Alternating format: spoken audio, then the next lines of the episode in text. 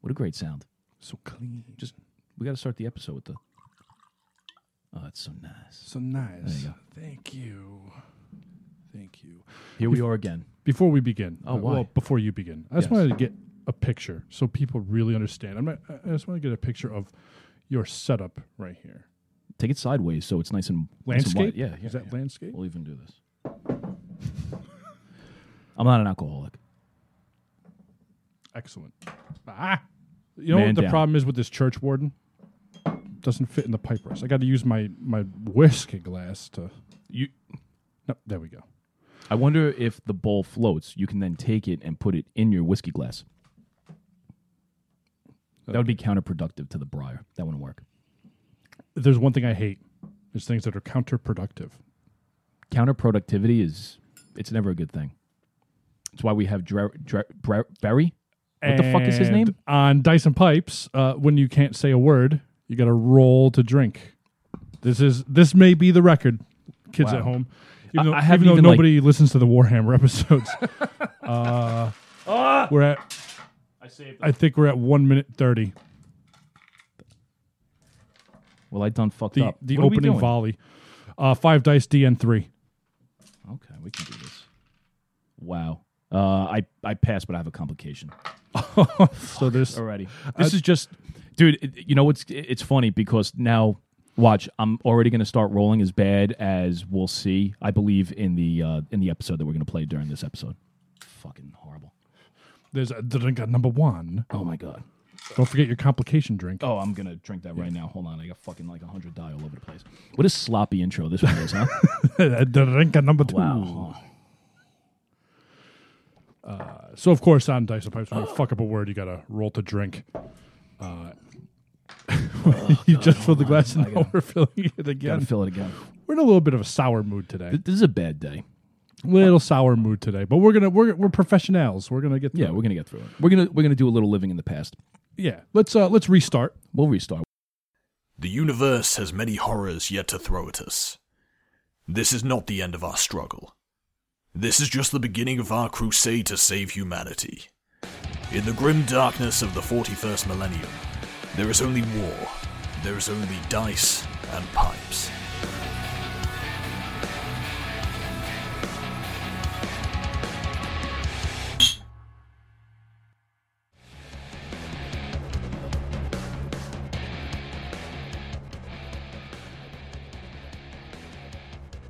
Welcome There we to go. uh, Dyson Pipes. This is gonna be the Warhammer edition.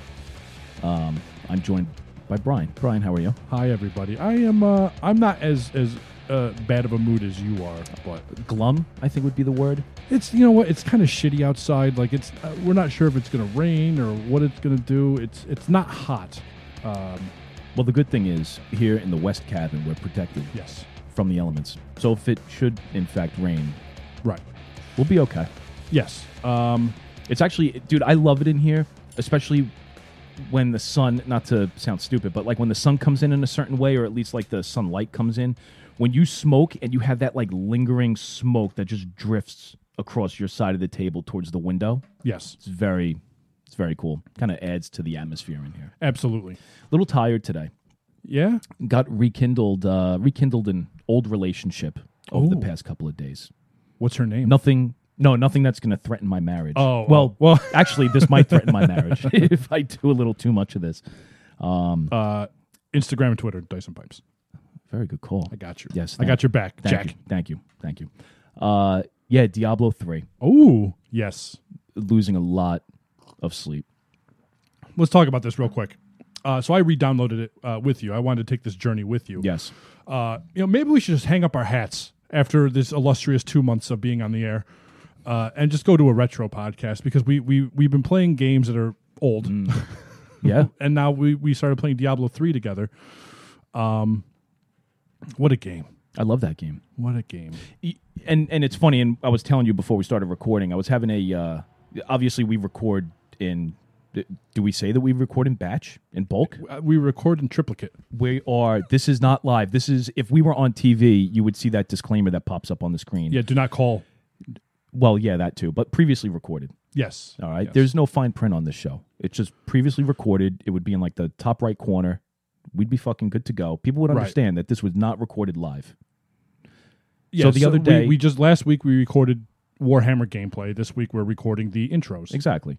So had a conversation with my son, and he was going on. He was telling me about how um, he was uh, he was also rekindling an old relationship. He was going back to playing World of Warcraft, and to keep this brief for brevity purposes, uh, we had a joint account. I, you know, when he was younger, I played on my account and let him make a couple of characters, and he actually uh, took off. He really enjoyed playing the game. So, long story short, I ended up going into my old BattleNet account and found that I originally played Diablo 3 on the PC way back in 2012. And I'm just still blown away by the fact that that game came out seven years ago on the PC and about a year and a half ago on the PS4. Yeah. So, but anyway, great game. Running a Crusader. Yep. I Um, am running a necromancer, and I love the idea. Uh, just my like goofy D and D brain of uh, running a, a paladin basically and a necromancer together, Yeah. and all the hijinks that they would get involved in. Like you're trying to pray for a corpse as I'm reviving it. I could see like an old I could see like an old 90s sitcom. The Crusader and the Necromancer just like living together. Bow, bow, bow. Yeah. Bow, bow. Like Balky, perfect strangers. perfect strangers. So um yeah, anyway, moving on from that. Yeah, I've been having a lot of uh, a lot of fun playing that and uh, of course losing a lot of sleep because in the right because we've been playing it for now not even a week yet. yeah, yeah. I And- probably sank about over easily over 20 hours into the game. So you're level fifty three, three, and you've already beaten the campaign. already beaten the campaign. And now I'm I'm just started working on adventures last Excellent. night.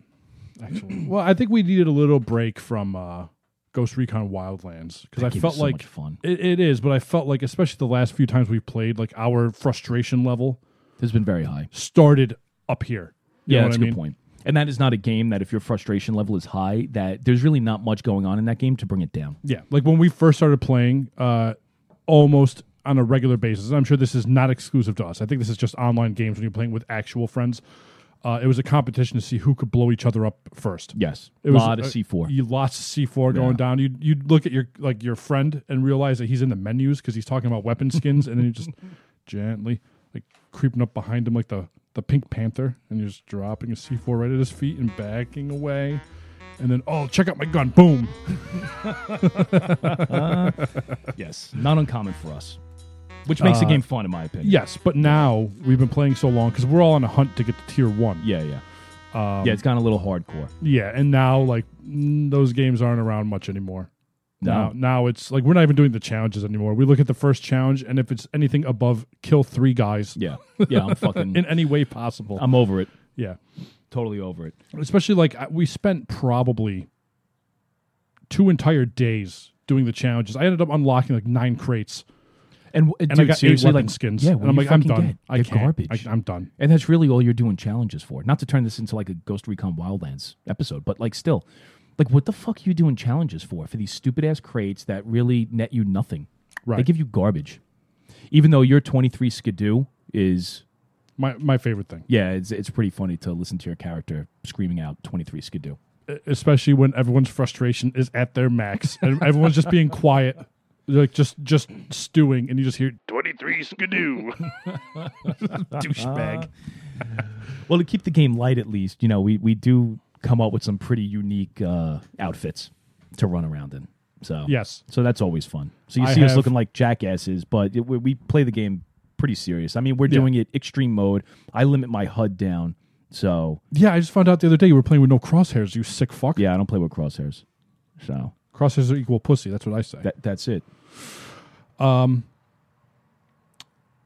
so before we get into the drinky and the smoky Yes, uh, i have to take umbrage i have a bone to pick uh, somebody we don't talk about very often here on the dyson pipes uh, program uh, and that is our If you, I swear to God, if you disparage who I think you're about to, let me tell you a story about uh, our useless producer. I'm not. What does this guy even do around here? Uh, Barry Druckheimer. why is he useless? He's fucking useless. Uh, let me tell you. So uh, to launch the podcast, I did a live stream to celebrate, and uh, the guy afforded me uh, no tripod for my camera device. Right, because So- he wanted it to seem like it was you know, like somebody sitting alongside of you recording it. Sure, yeah, but I, I was trying to draw maps. Yeah, and he was over your shoulder holding it. Right. N- No, I was holding it. He and and he set me up outside at night in the woods with these two huge floodlights. Right. Uh, the, these these uh, filler lights that we have. Yeah, the guy spares no expense. No, no, no, no. Uh, the problem is when Mm-hmm. there are millions, and I mean millions of mosquitoes and other Okay. oddities flying in my face, crawling in my ears. Uh, chiggers were crawling all over me, I believe. All over your face, All uh, crawling in my ears. your crotch. yeah, right Very in the itchy. ball area. Yeah, yeah. Uh, so that was my first strike against our useless producer. So le- hold on. So let me just cover the two points here. So either A, you wanted to, since you decided to do this at night, you wanted to record this episode with no lights on to keep the bugs out. Therefore, nobody would be able to watch the video. Or B, should Well, I- maybe before you recorded, he should have been responsible for like caulking the west cabin. well, Make the sure no problem bugs was, get in. uh, he, and I, I don't, I don't. By the way, that sounds a bit pretentious. I, that's why I'm, I love it. The west cabin. The west Did I cabin. sound like such a dickhead saying that? If only people knew what the West Cabin looked like.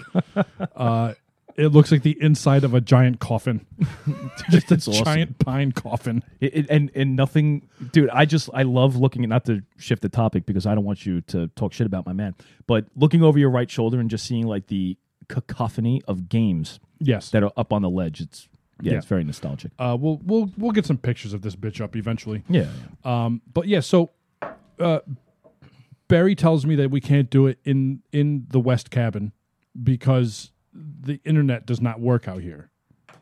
Fair enough, I get that. the guy's So- a realist. Right, so we went to the east balcony. uh, Ooh, That's how big the compound is. wow, this is good. Uh, we went to the east balcony. Um, but here's what he hands me.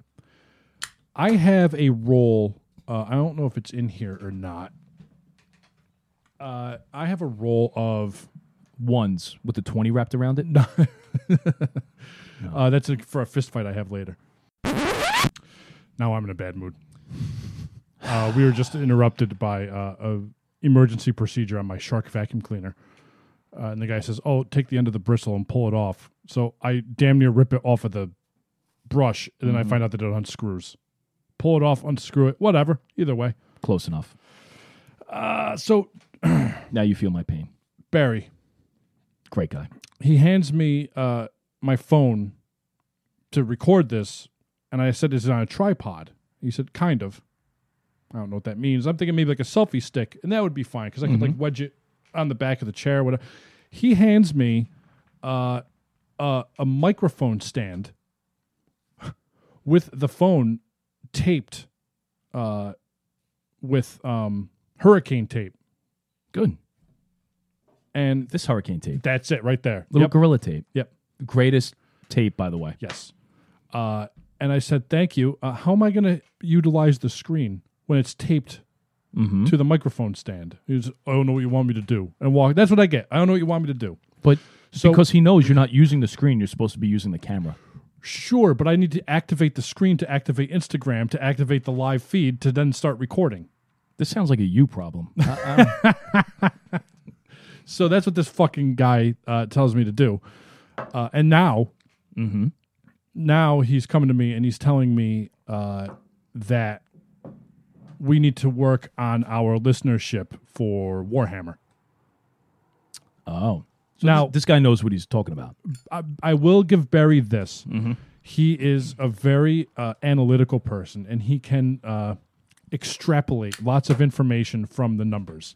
I I, I can't do that. Uh, I look at total downloads and say looks good to me. He he actually goes in because he's got a sickness with numbers. Good, good. He uh, he goes in and can really pull out the information. So I guess it's worth keeping him around for that. Uh, but he can still go fuck himself as far as I'm concerned. I think he's a great guy. Yeah. I don't know why you have such a hard time with him. So I guess real quick before we get into the smoking the drinky, uh, what, what what do you think we should do with the these Warhammer? Because the people who lives in the Warhammer are probably fucking degenerates like us. This is a very unique Super fans. gameplay, very unique gameplay. They're just dark, twisted animals. Yeah, There's nothing wrong with that. Mm-hmm. yeah. I'm thinking if by the end of the summer it's still like a pretty large disparity. We start taking clips from this very program and putting it on our D and D program. to pull people over. Yeah, Yeah, I like that. Or maybe what we do is we just raise the hijinks in the five, in, not the five E campaign, but in the Warhammer campaign. raise the hijinks. The hijinks. oh shit. Yeah, yeah. I love hijinks. Yeah, hijinks are great. I can't believe I just used that word. It just I know shows what the my age. name of this episode's going to be. son of a bitch Hijinks. uh, with an X at the end. yes. Yeah. Yes. good. So yeah, lots more people listen to D and D than they do this uh, fine program. But I, I, I think that's only natural though. Like more people know, like when you're searching it, like more people know about Dungeons and Dragons than they do know about any kind of like Warhammer role playing game. Right. So you're you're just naturally going to get more people that are going to be gravitating towards Dungeons and Dragons Yeah. than you were Wrath and Glory. Wrath and Glory is uh, obviously a new role playing system, so people aren't going to know. I think what we should do is just randomly, with wanton abandon, Ooh, just switch the campaigns one day. okay, I'm fine with you that. know, they're turning into they're t- fuck. role plays. Oh, I don't even have dice. I'm Come unprepared. on, That's how that's how cocky I was. wow. Unprepared. What did I say? Five with a D And and I'm, a I'm, three? I'm sure you're going to blame Barry. That's his fault for not giving you the dice. Fucking hate monger. You're what? A hate monger. Okay. Yeah, yeah, yeah. I'm not I drunk think it's yet. hate monger. You think so? No, we'll let it slide. Let's not make it May- complicated. Maybe it is. I don't know now. Wow, you aced it. oh boy. Yeah, you aced that. Oh boy. We should raise the stakes. Okay. So oh oh no. Oh no, I'm shifting one. There is no shifting in this. It's just on the wrath. What are you shifting to? To you. No, you can only make me drink if you roll a six or on an the exalted wrath on dice. the Yeah, wrath. but that that's at my leisure. What do we do when we shift a, a victory? we never, we've never come across this. Hmm. I will get back. I'll drink, but we'll, There we and then go. we'll we'll there we go. Hijinks. bunch of fucking hijinks in this episode. Uh, All right, what are you smoking? So I was talking to uh, Clyde, Uh, a true gentleman. If I Mm-hmm, Oh, must. you don't have anything negative to say about him? No, come on. Uh, Clyde has uh, given me Awakened Elder. Um, only the second bowl of this, I believe, that I've smoked. Uh, it's it's. I think it's a Balkan. I enjoy it, but it burns hot. Um, so I asked him to because my tender my tender mouth can't handle hot smoke. Uh, so so he gave me uh, my Barasini C10303 church warden. So the smoke it's n- nice and cool Good. up the stem. Oh. Now, okay, he- here's here's a here's a question. When you say it burns hot, it burns hot like the smoke. The smoke is hot. Yeah, there's a lot of tongue bite. Oh. So not the bowl. All right, so you're getting tongue bite. It's Yeah. not the bowl that's like cooking. No, no, no, no. Okay. All right, so a little little tongue bite. Excuse me. Well, then that is the uh, that's the perfect pipe to smoke out of because that's fairly long. That's got to be it's got to be what twelve inches. Yeah, Might even twelve. Might be. f- I don't know. That's a big fucking pipe. I think just the just the stem is probably uh, twelve inches. Yeah, it's good. Well, it's a lot of lot of length, not not so much girth, but a lot of length. to- Right. Yeah, yeah. It's like a noodle. yeah, yeah. To cool it off, cool the smoke down. I've got my little uh, Savinelli Series Three, little billiard, very fat kind of stem, uh, and I am smoking. Uh, this is my vapor pipe, so I'm smoking Escudo. I enjoy coins. I'm learning. I really enjoy the idea of these coins. I don't think I have a single. Get out yeah, I of don't here. have any coins. dude, coins are fun. Well, not fun. I mean, whatever. It's fucking tobacco. But like they roll it up and then they cut it. They slice it into coins. Yeah. You've seen them before, Yep. right? They're like little discs. And oh man, I'm getting low. I gotta get more. But little discs, and you just kind of fold them. I fold them twice and I stuff them into the fucking pipe and I light it and away we go. Yeah. No like three pack method, no crazy fucking technique to to get it going. Just very loosely kind of fold it over, stuff it in. This is a fairly generous sized bowl. So I would say I could probably go two, maybe if I'm looking to smoke like a really long time, maybe stuff three of these sons of bitches in here. But one is good. I put one in, so I'm smoking that.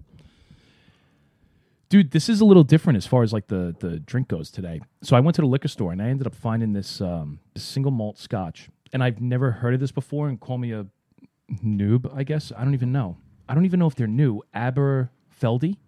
Have you heard of them? No. I've never heard of them before. Michael provided a Chivas Regal, and I was, uh, I've already done the shivas. So you told me that you stopped and get this. Can I see the bottle? Yeah, yeah, yeah. so I had never heard of it. Um, as I'm as I'm getting towards the bottom of the glass, uh, I'm starting to enjoy it a little more. It's very peaty, Yes. but overall, uh, it it does pair nicely with the Awakened Elder. Uh, but the Awakened Elder is a pretty harsh smoke, right. so they I, I guess the because this is this is kind of harsh this uh, this Scotch, but it it, it pairs nicely. Um, the smokiness and the peatiness I think goes well with the Latakia that's in the Awakened Elder. So I'm enjoying it.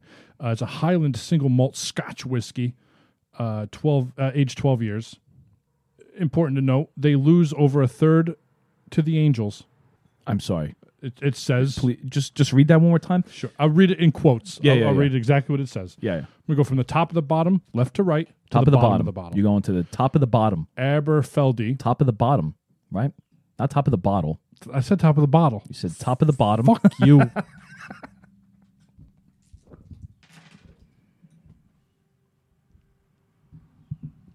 and the past, uh, Very good.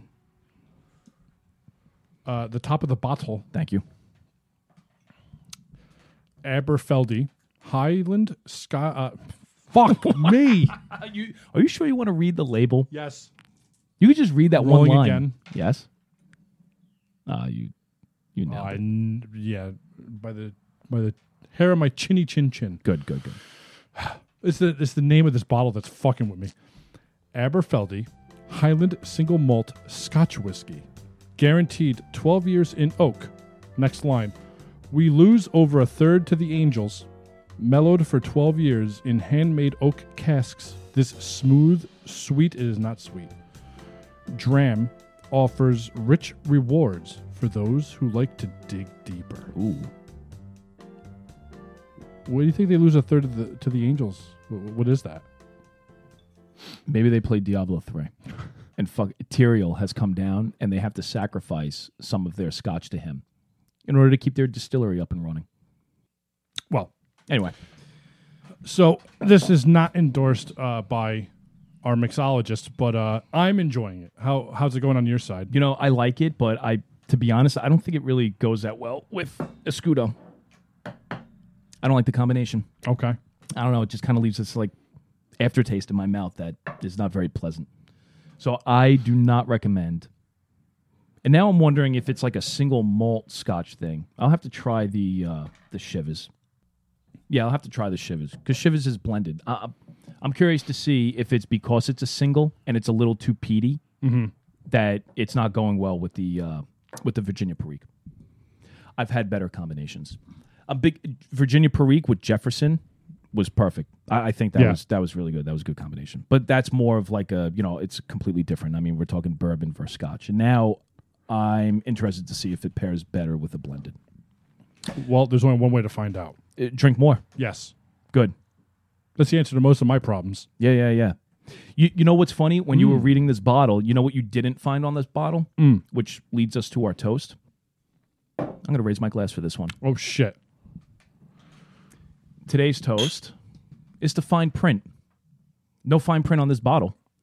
No, I'm looking. There's nothing fucking tight. They're not trying to hide anything. There's another side to the bottle. Yeah, but again, they're not trying to hide anything. Everything, all the print is the same size on the label outside of the name. And, and that's obviously what are you looking for? Fine print somewhere. dude it's everywhere you, you know what makes me laugh you watch like commercials and it'll be like Uh, so. What, you're you're toasting the idea of fine print or the actual physical? Why is this print so small? well it could be a combination of pro uh, like i understand why the print is so small it's because they want to deceive you they're scumbags and i think we can thank lawyers for that All right, so wh- wh- where where are we at? What, what's the actual? Uh, you, you're not going to find fine print on that it's not trying to deceive you i'll give you the perfect example you watch a credit card commercial and they tell you you're approved and then if you look at the fine print it says subject to approval so how are you approved what are you looking for you're not going to find fine print in there What are you looking While you're at? while you're going on your, I'm going to look at my getting started with Warhammer forty thousand book, what fine print? They're not trying to lie to you. In and that. then I'm going to find fine print in my Dragonlance. More leaves from the inn of the last home. there wouldn't be any fine print unless in the back there's a recipe and then one of the ingredients in the recipe is poisonous and in fine print they tell you this this ingredient could potentially kill you This ingredient is known to the state of California to cause cancer. every ingredient is known to the state of california to cause cancer why is that ah whatever That's another toast. that's another toast So you believe lawyers are the reason why fine print exists? 100% So I guess what you don't consider fine print would be at the f- beginning of like a, a paperback novel and all the copyright that's not- information. no that's not that's not fine print they're not trying to deceive you like it's there that's like so for most this people is more the idea of fine print of shit like term subject to change. exactly Like we're gonna go see uh you know Tyson and Evander Holyfield, and at the very bottom in tiny print, card subject to change. Yes, exactly. Or like blackout restrictions for a uh, sporting event. Or let's say, I'll give you, again, this is a little nostalgia. I used to sell cars, used to put ads in newspapers for a particular car. You would see a car advertised, and it would be some ridiculously low price. You'd be like, holy shit, I can get that car for that price. And what people would fail to do is read the fine print.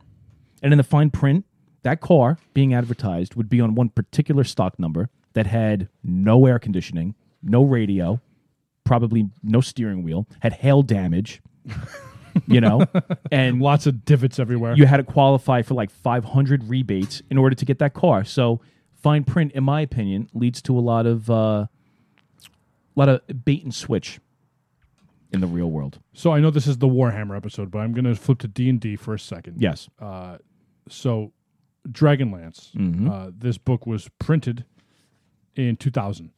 19 years young, this book is. Here's what I've learned about dragon blasted steak four tablespoons soy sauce, one tablespoon oyster sauce, four tablespoons Worcestershire sauce, one dash ground black pepper, one dash garlic powder, two dashes Italian seasoning, four green onions, fine print, finely chopped two teaspoons peanut oil, half cup water, one steak, fine print, any cut you prefer, one cup steamed rice. Dragon blasted steak. You're welcome, uh, internet. I'm just actually now curious. So in the Dungeons and Dragons world that's been created, there are Italians. It's an Italian seasoning, so there must be Italians. So where is Italy? where, is, where is Italy on a five E map? Uh, well, it depends on the realm that you're in. Well, this is Dragonlance, right? So, it- Yes. Hold on, I'll tell you. So Italians exist in the realm of Dragonlance. I like the idea that as soon as I said Italian seasoning, you stopped listening to what I was saying. I was You're just Mm-hmm. fixated. waiting to. So I believe uh, Ital- Italy land is Italiland. Yes. Oh, you know what it is? They renamed it to uh, Silventesi, right here in the south. I see. I see. Silventesi. All right. Good. So Italians are actually elves. Uh, yeah, Sure. Why not? probably more like Drow. They're the Drow. Yeah, because they're all about the gangs and the mafia, Okay. All right. That right? works. That's that's like running around calling people a bunch of fucking mamalukes, you know?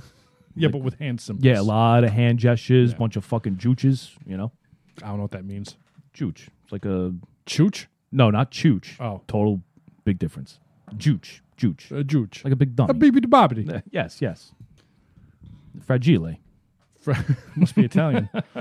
uh, so lawyers created fine print to deceive. It, it, it is a tool of deception that I am adamantly opposed to.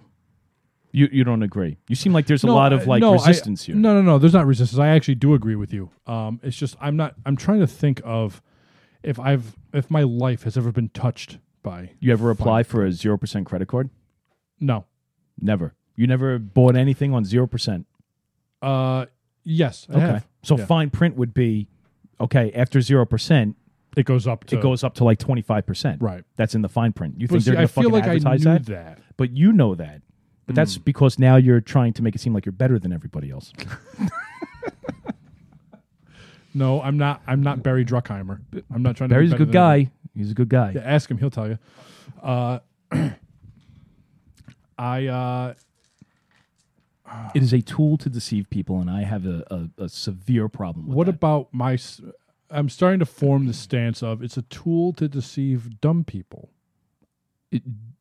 you say dumb, I say sometimes people who are a little overzealous. They see something, they get very excited, you know, especially now. I don't know what happened when, where all of a sudden you became the man of the people, and I became like the You're dick. a company guy. That, that's that's what it seems to be. I you think- now fight for the company, and I fight for the people. I guess you do. Uh, I don't know. This is like role reversal. It is. Yeah. Very strange. Anyway, I yeah, I have a problem with that. There's no fine print on this. Like it, this is actually, and I'm surprised I actually don't have a tin of tobacco. Oh nope, I. This is like reverse fine print. Yes. Yeah. So here is my MacBaron HH Old Dark Fired, and in fucking gigantic letters, thank you, government. Warning this product contains nicotine. Nicotine is an addictive chemical. No shit. Yeah. Like, don't you think everybody by now knows that? I got a can of uh, White Knight up there. Oh, What an yeah. awesome tin that's ruined by, By that the- fucking horrible label. Yeah, and it's it's funny because now they're running out of things to complain about. Because I I, I uh, stopped smoking regular cigarettes. I smoke this uh, goofy little jewel thing now, and it says in huge letters, "Warning: This Juul, product J E W E L. J U U L What is it, Norwegian? Jewel. Juul. This product contains nicotine. No. They they, they Aren't does- you buying the product for the nicotine? Yes. Like, so don't you know that it contains nicotine? Uh, it's not saying that it causes birth defects or that like your jaw is going to explode. Uh, it lets you know that it's an addictive chemical. The ingredients are in fine print because these are all natural flavors that the, the big tobacco is trying to hide from everybody. Uh, such natural ingredients like glycerol Delicious. and propylene glycerol and benzonic acid.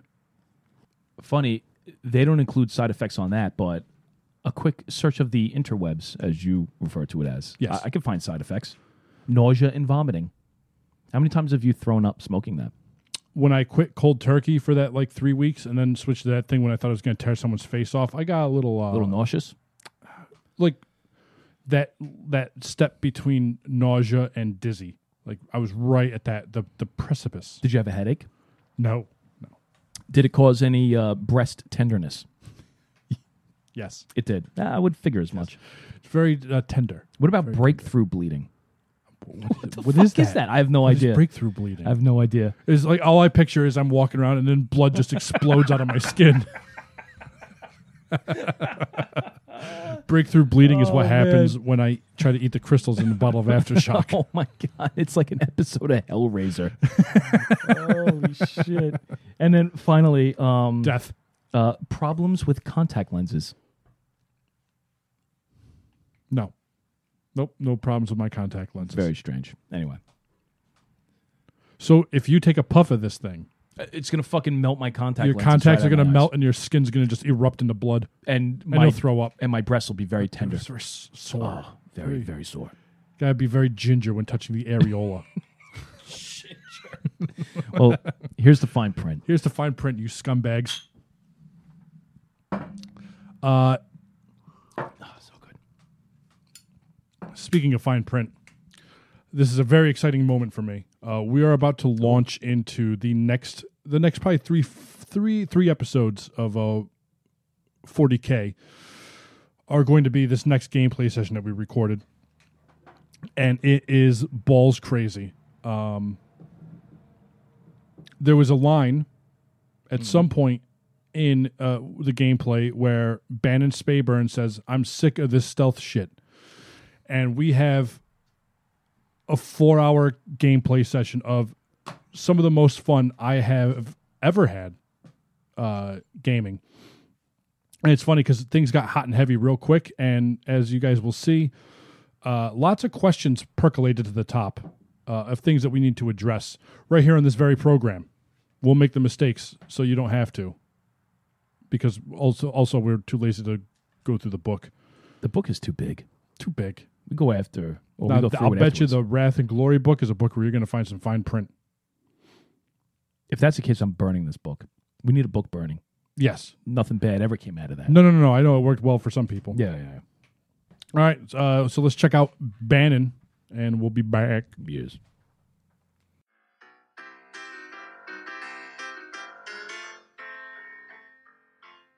Ah, the following gameplay is brought to you by Paladin Coffee. Enjoy a delicious cup of amazing coffee and get you through your day. Find them at paladincoffee.com.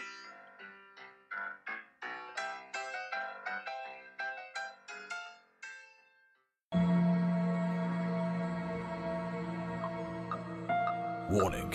The following gameplay includes scenes of extreme violence and gore. Listener discretion is advised.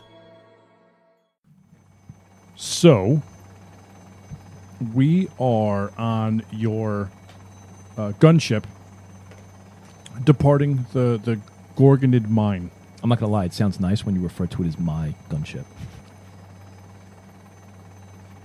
The bird is in here. Get out of here. I just saw him. He was looking at he was he was peeking at you. Like he wants to go on the attack. No, no, no, no. He's not like the, the orca roach. Oh, good, good, good. Because I'm fucking, I'm terrified these days. No, he never looked know. very friendly. No, good. Looked a little irritated that we were in his space. We're being What? quiet, I thought I think so. We Yeah. closed the door. respectful. No, I'm gonna have to get rid of these bird nests. I'm sure there's more than one. Oh, I'm sure there's a bunch on the other Yeah. side. Yeah, Yeah, they're not especially dumb. because I don't think anyone's been in the other side uh, ever. It's a sealed treasure. yeah, no, it's good. So as you're departing, uh, at the moment, you are headed toward uh, Levinus Seven. Genevieve's uh, voxcaster goes off, and uh, she puts a hand up to her ear, and uh, you hear her say, "Yes, sir. Yes, sir. I understand. It went well. We retrieved an artifact." Yes, sir. And she looks at you. And she kind of smirks and she says, uh, the, the Inquisitor would like to speak to you. And she pulls this little vox caster, like, uh, like what the Secret Service has, a little thing that goes in the ear, like the little plastic thing. Right. And she hands it over to you, or holding it out towards you. I take it from her, and I put it to my ear.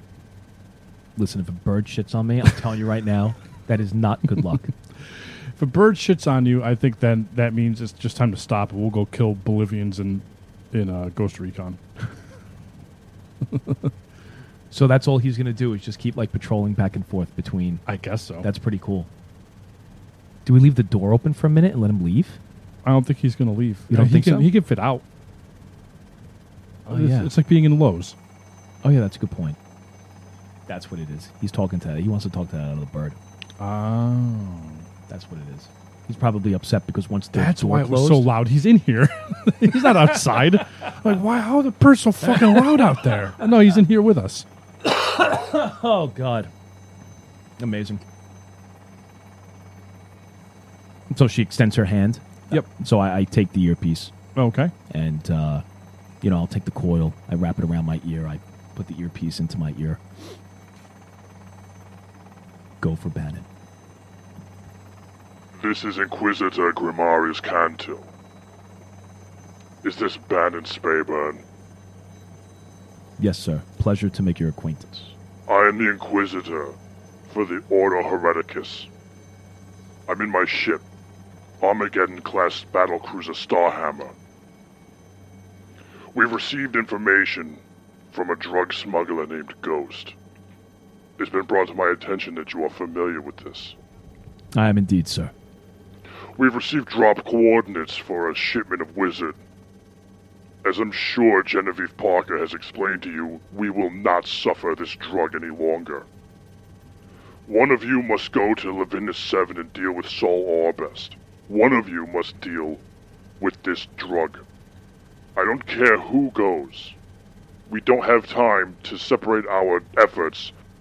Make your decision and I will give Genevieve the drop coordinates for this drug. My choice is to handle this issue with Ghost. Very well. The drop coordinates are to a abandoned manufactorum.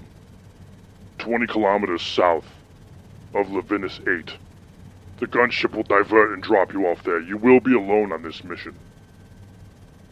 Are you true to the Emperor? True to the Emperor, yes, sir. Are you pure of mind, body, and soul? Yes, sir, I am. I will not hesitate to burn you alive. Understand that. Understood. Until then, you are officially part of my crew. Congratulations, Acolyte. Thank you, sir. And he disconnects. All right, so I take the earpiece out and I hand it back to her. So Genevieve looks at you and says, "Okay, so uh, w- what did you say?" We uh, were to split up. There is a shipment. there is a shipment of, of wizard that uh, I will be taking care of, and from this point forward, you're going to be responsible for handling this uh, Saul our best issue. Okay. Um, He was explicit in stating that these were done at the same time. So okay. Uh, that that makes sense. Uh, I'm not sure. Have you ever heard the name Saul Arbest? I'm Uh, su- I know it's a large hive, uh, but he's he's the Inquisitor is obsessed with Saul Arbest. the only knowledge I have of this Saul Arbest, Arbest is when I was staking out Backfire's house. Uh, I was approached by a few uh, enforcers on separate occasions, showing me a data slate, asking about this guy. Hmm. That's actually how I, uh, and I'm sure you might. Yeah, I, already, I remember. right. Okay. All right. So we don't really know who this guy is or why the Inquisitor is hell bent on finding him. Correct. Okay. Well, here, take this uh, Vox caster. She hands you a secondary earpiece. Uh, it's long range. We'll be able to communicate with each other. Okay. I will tell you uh, while you're on your travels, a- and I'll do the same, but keep your eye out uh, for a Synthorium battery relay. Uh, it's a device uh, for warp ships. Um, the Inquisitor's ship was damaged in a skirmish on his way here, uh, so that's why he hasn't left suborbit yet. He needs these battery relays replaced. And that's something that I take Bannon can look up on his own to, like, he'll do a little research on his way. So uh, he, he looks it's, at it's Genevieve. similar to like uh, you need um, a head gasket. You don't know what a head gasket is, but you know you know what it is. Right. Like if you In see it, you would know generalities. what it is. Right. One of those. Okay. Yeah, like you don't know necessarily how to disassemble your engine and put it back together. But if you saw a piston, you'd be like, ah, "That's a fucking piston." Right. One of those deals. Okay. All right. Uh, do you have any questions for Genevieve? No. So I, I just look at her and I say, look, I'll be in touch if I come across one of, uh, you know, one of those, or when this mission is complete. All right. Uh, so the gunship does uh, 180 and starts going to your drop location. Okay. Uh, after uh, some time, Do I have a sense, by the way? Um, so this gunship is taking me to this drop location. Do I have an understanding or a sense as to how long I'm getting there prior to the shipment being delivered, or am I getting there as the shipment is being delivered? Mm. you don't know. Would I know based on the original transmission that I received from Ghost? It, it just told you that she would give you the coordinates, uh, but the Inquisitor intercepted that transmission, so you never actually got it. So all you know is that there's a shipment either there or en route. Okay. Unfortunately, the Inquisitor wasn't very talkative about the details.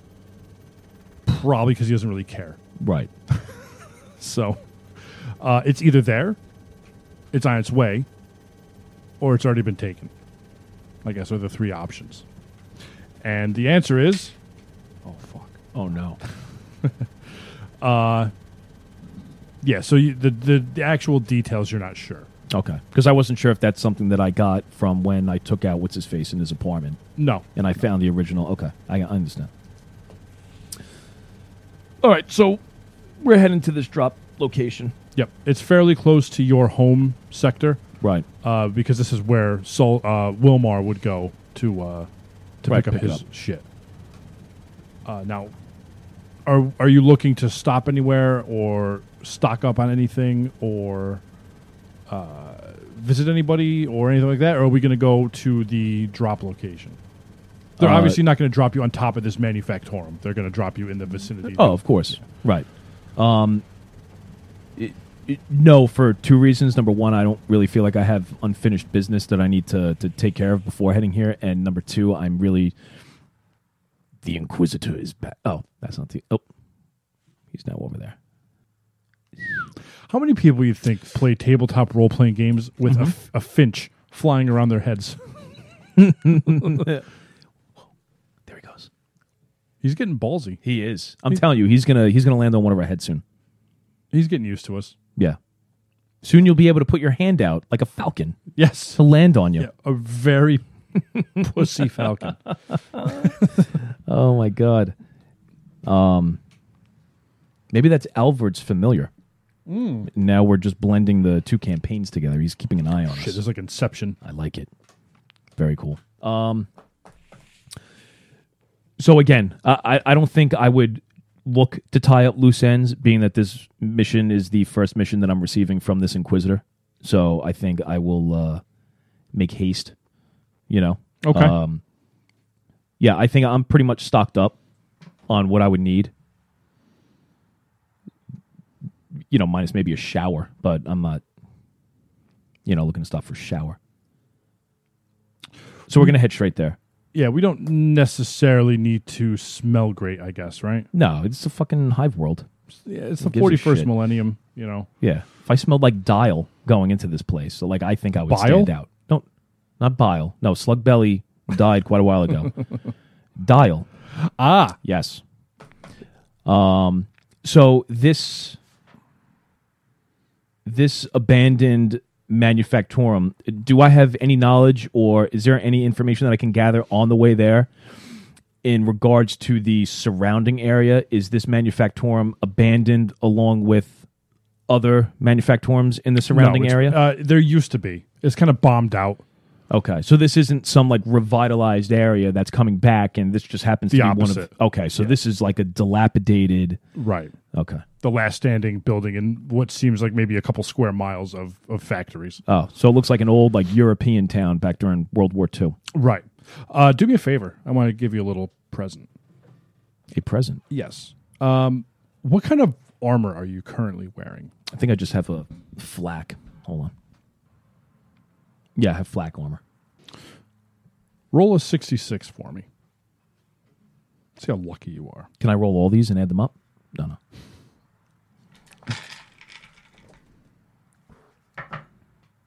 A five. A five Yeah. on a 66? Oh, six d six. My bad. No, 66. Oh, Right, right, right. Yeah. I thought I just heard a six. so The bird just went out the door. Good.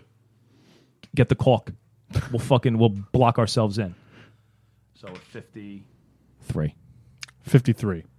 Okay. Uh, as you're exiting the uh, the ship, Genevieve stops you and she says, uh, "Real quick," and she waves you back in. You walk inside and she opens up one of the benches that you were sitting on, We don't have time for this, sweetheart. and No, no, no. so hot. and she produces a set of carapace armor. Carapace armor is made from layered plates of armaplas, common spelling, offering excellent protection at the cost of some mobility. It's got an armor rating of four, and it's got one bulk. Uh, you have the Imperium keyword, correct? Yes. I should have asked you that first. All right. So uh, your armor rating just went up by one. Excellent. Thank you. Um, well, that was weird. Did that at the same time. Uh, Bulk. Heavy and restrictive armor possesses the bulk trait. Bulk reduces the speed of the wearer by a number of meters equal to X. So in this case, one. If you're willing to do that, uh, you can you can slap on the the carapace armor So I'm sorry, it reduces your speed by one? one meter. Okay, so hold on. Let me. So my speed overall right now is a six, but I'm going to put parentheses five. If you are you going to put this armor on? Yeah, hell yeah. Okay. Um, I just need to find out now how. Um, I'm sorry. What page did you find the uh, that carapace armor? Does it say? Yes, that is on page 301. Real. That's not what I wanted. I'm trying to figure out, excuse me, how the uh, the rating on armor affects like what attribute, if any, or combat trait. It's your defense. So No, rolls- it, it can't be my de- my defense. I had it at two. So unless it's like a fraction of like a total oh, that it's you your have, AP, my what? your AP, your armor. Yeah, but there So- was no armor value. Like there's no stat as armor. So I can't think if it's my res- if it adds to my resilience. Um, hold on, I'm just trying to figure out like where. So flak armor has an armor rating of three. Correct. This has an armor rating of four. Right. So it's going to add to something. I just need to figure out. I don't even know what to look up in the index. Archetypes, ass- attack, attribute test. Here, let's. Armor rating, a measure of how well the armor protects the wearer. Armor is added to toughness to determine the wearer's resistance. Okay. But then, see, this is where this game, like, you have to be very careful. Because it will add to toughness, but then I think your resilience is also based on toughness. So, like, you have to. There's a chart that they have someplace in this book that shows you when you start building a character, like, what base stats add to inherent abilities. Like a score that's derived from other stats that you don't pump stats into. Does that make sense? Yeah. Which adds to your toughness, right? All right, so now here's what's going to happen. My toughness is now going to be a five. My soak is also my toughness, so now my soak becomes a five. Hold on. Armor armor rating is a measure of how well the armor protects the wearer. Armor is added to toughness to determine resistance. What is resistance? Resilience? Oh, I'll bet you that's what it is. They they misworded it. Because I don't see. Is there anything for resistance on the character sheet? No. Yeah, so it's supposed to be resilience. They've done goofed. Okay. So now, why am I adding points to my toughness? All right, I should just have plus one toughness. I don't know why I dumped the fucking point in there. So my toughness should be four. My resilience is my toughness plus one. So my resilience is a five, and then you add the armor, so it's going to be plus four, Right. That's where AP comes in with weapons nine. because it can neutralize some of that. Like if you have an AP of minus six, it's going to neutralize six armor pieces. Right. All right, sorry. So we're, we're set. We're set. All right. Uh, well, to make things even more complicated, Good. she also gives you an Auspex. An Auspex is a versatile handheld scanner. It detects energy emissions, motion, and life signs up to a range of 50 meters with a high degree of accuracy. This tool gives you plus two bonus dice to awareness tests. So now you should have the Auspex, the Combi tool, magnoculars, uh, which are 41st millennium binoculars, And I'm sorry, the auspex. plus two bonus dice to awareness tests. You're gonna have a lot of shit to keep track of, my friend. Wow. I gotta prepare you for what's what's inside the factory. So as she leads me back onto the ship and, and hands over this armor to me, I um I thank her. I take off my uh, the flak armor that I currently have. Um, I put this new armor on, and then I'll take this uh, the auspex and I'll I'll put it in my. Uh, like I'm thinking, he he wears almost like a duster, like a Right. like a full length duster with pockets on the inside. So he'll take this auspex and affix it someplace to the inside of this uh, duster or someplace onto his armor. Like Okay. if they do like uh, like Molly shit, like they Sure, do for- yeah. you know stuff like that. Yeah. be real tactical. Yeah, yeah, yeah, he's like a mall ninja. Yeah, yes, yes, yes.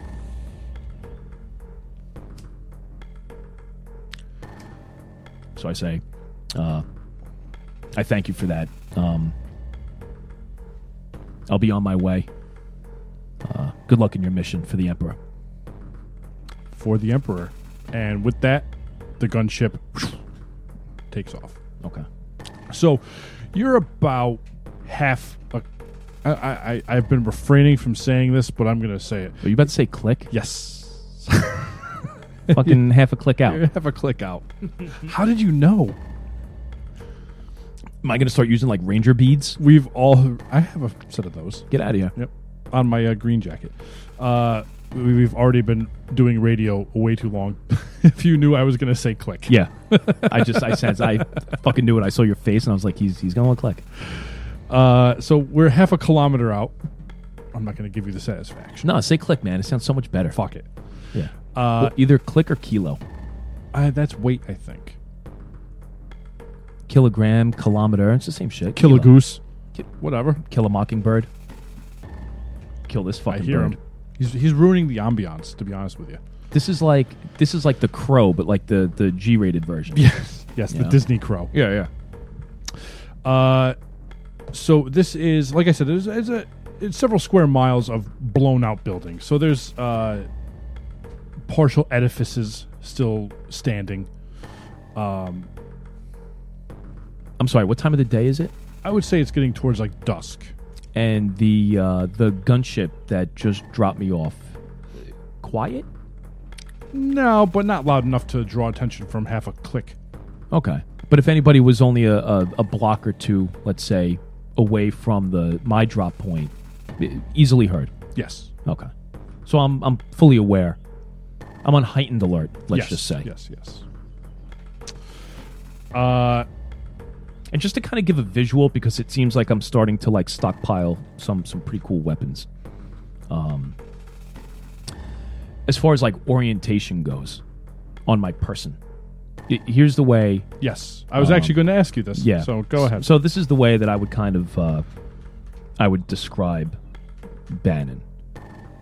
So all his miscellaneous goodies, his reloads and shit. Well, not so much his reloads, but like uh, like the the, mono- the the binoculars, um, the combi tool, stuff like that. He, he's got a backpack, so he's got the backpack. Uh, obviously on his back, he carries the uh, the chain sword. Is going to be in a sheath between the backpack and his back. Okay. You know, so when he draws it out, it's it's coming from behind the uh, like contained, concealed by the backpack. The auto pistol, he's gonna have in like a uh, like a thigh holster. Okay. All right, so that's gonna be on his left leg. We're gonna go with Bannon. Bannon's a lefty, so Nope. He's a righty. I did say a righty, right? Yep. Oh, son of a bitch! I'm sorry, I did say a righty. Don't start retconning shit. No, no, no, no, no. I don't know why I remember that. yeah, that's crazy. What fucking what started that? That Uh, grabbing the junkie by the hair and smashing his face into the wall. oh my god. You grabbed him with your right hand because you're right-handed, uh, and then you grabbed your knife with your left hand. Interesting. Ah, good call. No idea why I remember that. That's That- pretty funny. Okay, so I'm sorry. Check. So the auto pistol is going to be on a thigh holster that's on his right side because, as we all know, everybody should know by now, Bannon is a righty. You know what I'm saying? um, so that's on his right. The knife is going to be cross draw for for him. That's going to be I knew something was going to be cross-drawn. yeah because he's going to use the knife lefty. So that's also on his right hip, but it's angled so he can, you know, obviously cross draw it with his uh, with his left hand. The uh, the bolt gun is going to be on a sling that's carried in front of him, like a two point sling that he tries to hide. Like if he has to hide it, I would imagine the the bolt gun is relatively compact. I almost view it as like a Like an M4 maybe, or like an AR. yeah, like like a carbine, you know, or carbine, depending on where you come from. Uh, so that's on a sling, and that's always in front of him. And again, if he tries to conceal it, you know, maybe he'll duck it underneath his arm and, and button up his uh, his duster. Um, and that's it. You know, he's got his reloads on, uh, you know, on the armor wherever he can affix it to. And we go from there. I have to ask. Yes. because one day we'll have fans that will want to know this. Where is the hourglass with the ruddy sands of Mars? In my mind's eye, I picture two things. One, the magnoculars on your head, like those goofy goggles that I wear in Ghost Recon. And you just pull them down. I don't know why. Uh, that's actually a cool idea. I like that idea. Uh, and for the Sands of Mars, I picture them on a tearaway chain hanging from the hilt of either your knife, your chain sword, or your bolt gun. It's almost like a like a decoration until you pull it off and then use it. That's what I'm picturing. It can't just be in your pocket. No, no, no. I would not keep it in my pocket because that's something I think he's so obsessed with that that he would want people to see it. Like it's almost something that like he prides himself with. He wants people to recognize him. Around his neck, maybe? Well, no, because eventually what ends up happening is based on on being an acolyte, you're supposed to get a uh, a uh, uh, uh, a symbol of like authority. And so I would think that's going to be something that he's going to wear proudly once he's really taken under the wing of this inquisitor and he's given the inquisitor symbol that he's going to proudly wear that around his neck, you know, like an amulet style type thing. So I like your idea. I would say on the left strap of the backpack. Ah, like hanging from one of the buckles. It's just going to hang from one of the buckles with like some sort of quick release. Either it's on like a D ring with like a carabiner or something like Yeah, that. yeah, yeah. But he always accesses it with his left hand because nine out of 10 times he's usually got his gun in his right hand.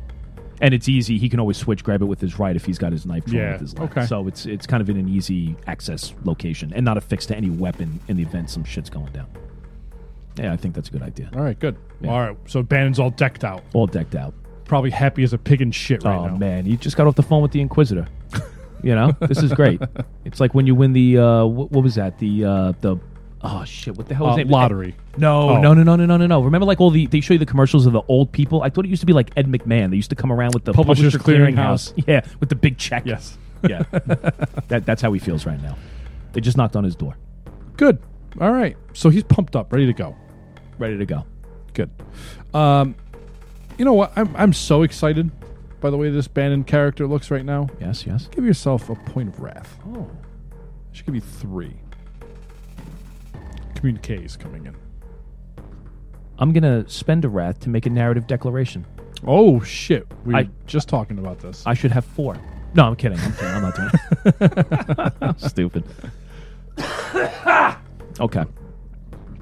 All right. I think that paints a, a, a pretty basic beginning picture of the form that Bannon is, is starting to take. And hopefully, like you said, we get some fans that have a little artistic ability and, you know, starts to create a nice little image.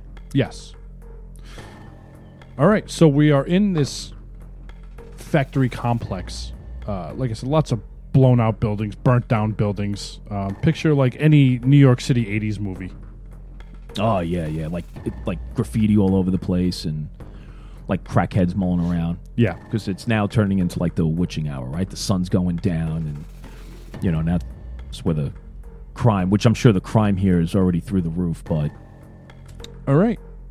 So, uh, what are we doing here? Are we gonna? Uh, that Well, sounds uh, stupid. But let me- are we let- gonna walk down the street, or are we no, gonna? like, probably kinda, not. like, I, I want to duck get in? like a lay of the land first, like.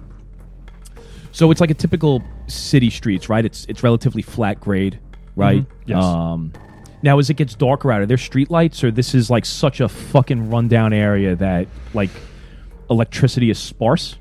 Yeah. Okay. Is there a heavy police presence? Like, do No. I? So no enforcers are rolling through here at all. No, it's it, you could hear a pin drop. Oh, really? Yeah. Anybody out on the street? No, not that you could see. Okay.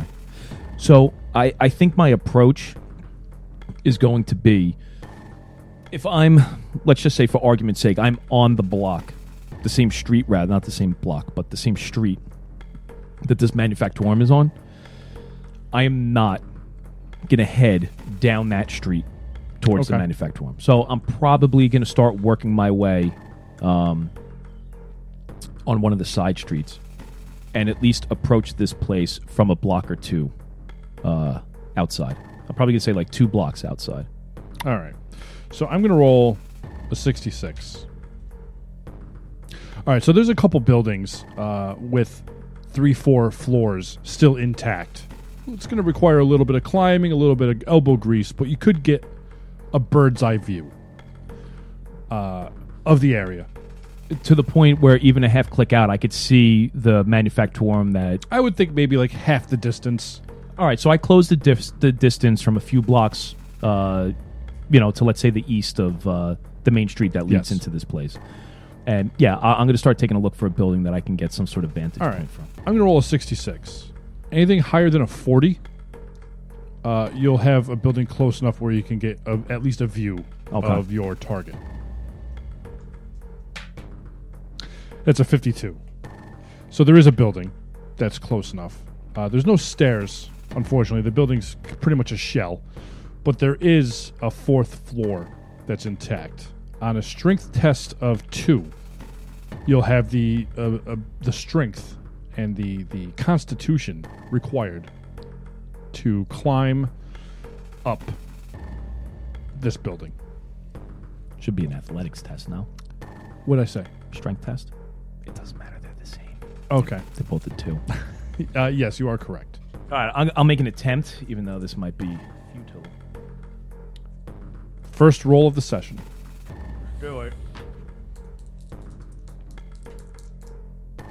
B- Before I roll,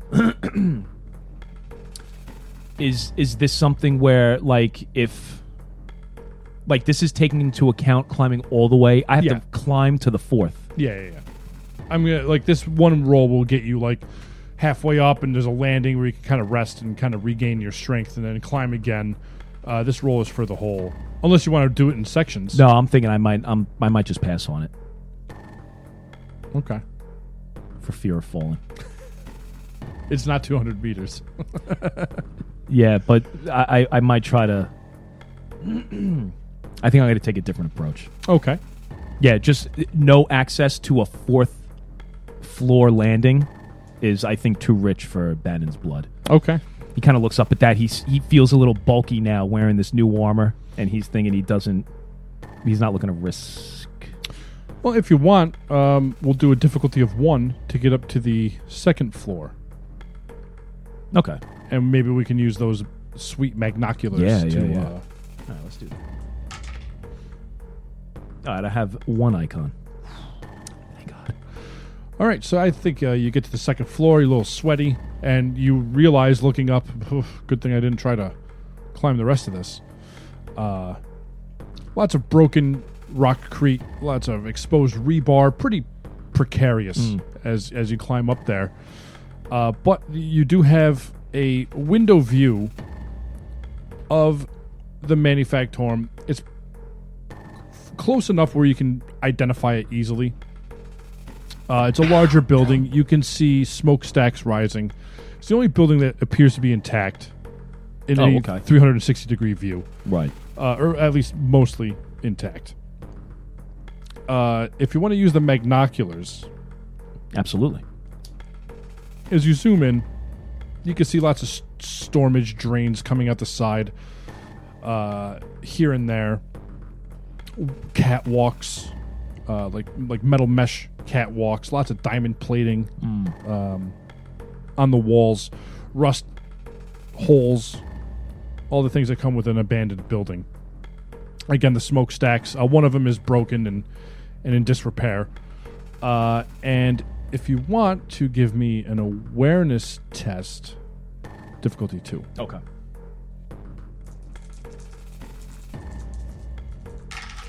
Wow. I only have one icon. Ouch. Everything's right as rain. Looks fine. All right, so you you take a gaze through. It's probably a little too Oh, far. hold uh, on one second. Ooh. Yeah, I'm gonna spend a wrath. oh. Okay. Yeah, yeah. So now I'm down to two. And what I say, I had one icon. Now here's my question, which I, I think I already know the answer to this. So you spend a wrath, and it's reroll failures once on a test. So I rolled six dice. The wrath dice is that what you're going to ask? Yeah. Do you have to you re-roll it, and if it's a complication, you suffer the complication, right? Yeah, I would think so. Right. I, I would think that's only fair. I think it. I think they would have to if they, if that wasn't what they wanted, they would explicitly say do not re-roll wrath. Yeah, I completely agree.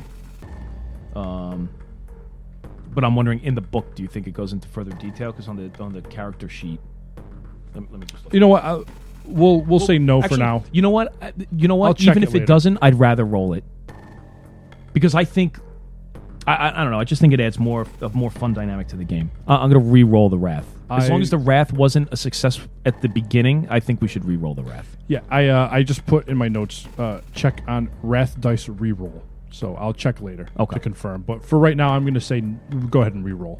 Six. All right, so one was a success, so I rolled a five. All right, so I pass. I have now one, two, three. I have four icons. Four icons on a, any exalted. No, no, no, no, no, no. no. Okay. So you notice Oh Jesus Christ! at least on these exterior catwalks five individuals walking around Okay. with a sixth individual perched up higher, standing still. You can't tell which direction he's facing. Uh, it's a little foggy, a little dirty, a little hazy. But there's at least a sixth figure elevated from the other five walking around the catwalks. Uh, I imagine maybe one or two of them are hanging out, just kind of bullshitting with each other, leaning up against a wall. Uh, one guy's just walking around, fucking around on something you can't tell, fidgeting with his hands or whatever. But there's this also this si- sixth gentleman uh, up on an elevated area. Like a floor above. Maybe, yeah, maybe one or two floors. From this distance, it's a little hard to tell. Um, but you could see him kind of shifting his weight on his feet, like his feet are tired, kind of a thing. Right. Uh, and you can't tell if he's facing away from you or towards you. Okay. And I would also say Oh. uh, I'm going to roll one more dice on an odd, the what appears to be a, a front door, like a bay or, or some kind of main entrance, will be towards you. On an even, you will not see any primary entrance, and you will not see any primary entrance facing you. Okay. And I'm about how far out? Maybe like a quarter of a kilometer. Okay. which everyone knows is uh, X amount of meters. You know, if I have to explain it, Yeah. 250. something like that. I gotcha. Empire State Building. It's a quarter click. you know, everybody knows what a quarter click is. QK. The QK. Yeah. QK. Since Bannon can't see an entrance from this vantage point on, I guess, this facade of the building, he's going to work his way down. And then now he was two blocks over and catching an angle. He's going to maybe go a block more over and then start working his way north, we'll say, if he's approaching from the south. So the southern. The We'll, south. we'll say he's traveling, just to be difficult. We'll say he's traveling west. Only because you said north and south.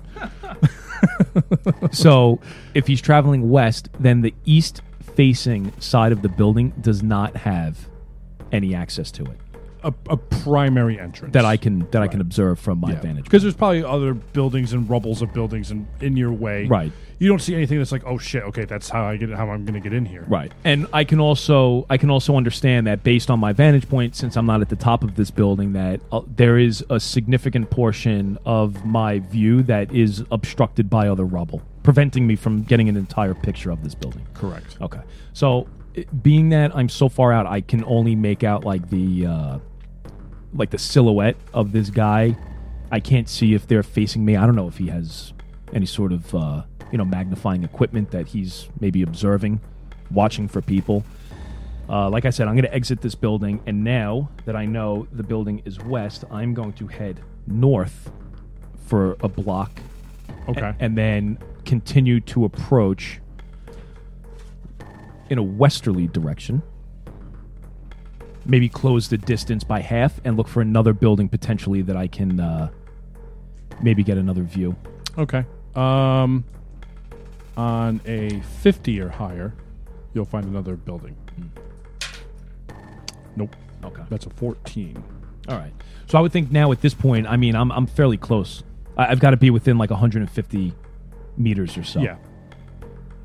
So, all right, I think what I'm going to do is I'm not going to rush into this building. Obviously, I'm uh, I'm almost going to like camp out. So I'm going to find some rubble that that offers me some decent cover uh, between myself and this building, but something that gives me a vantage point that I can look down the street and actually see from where I am.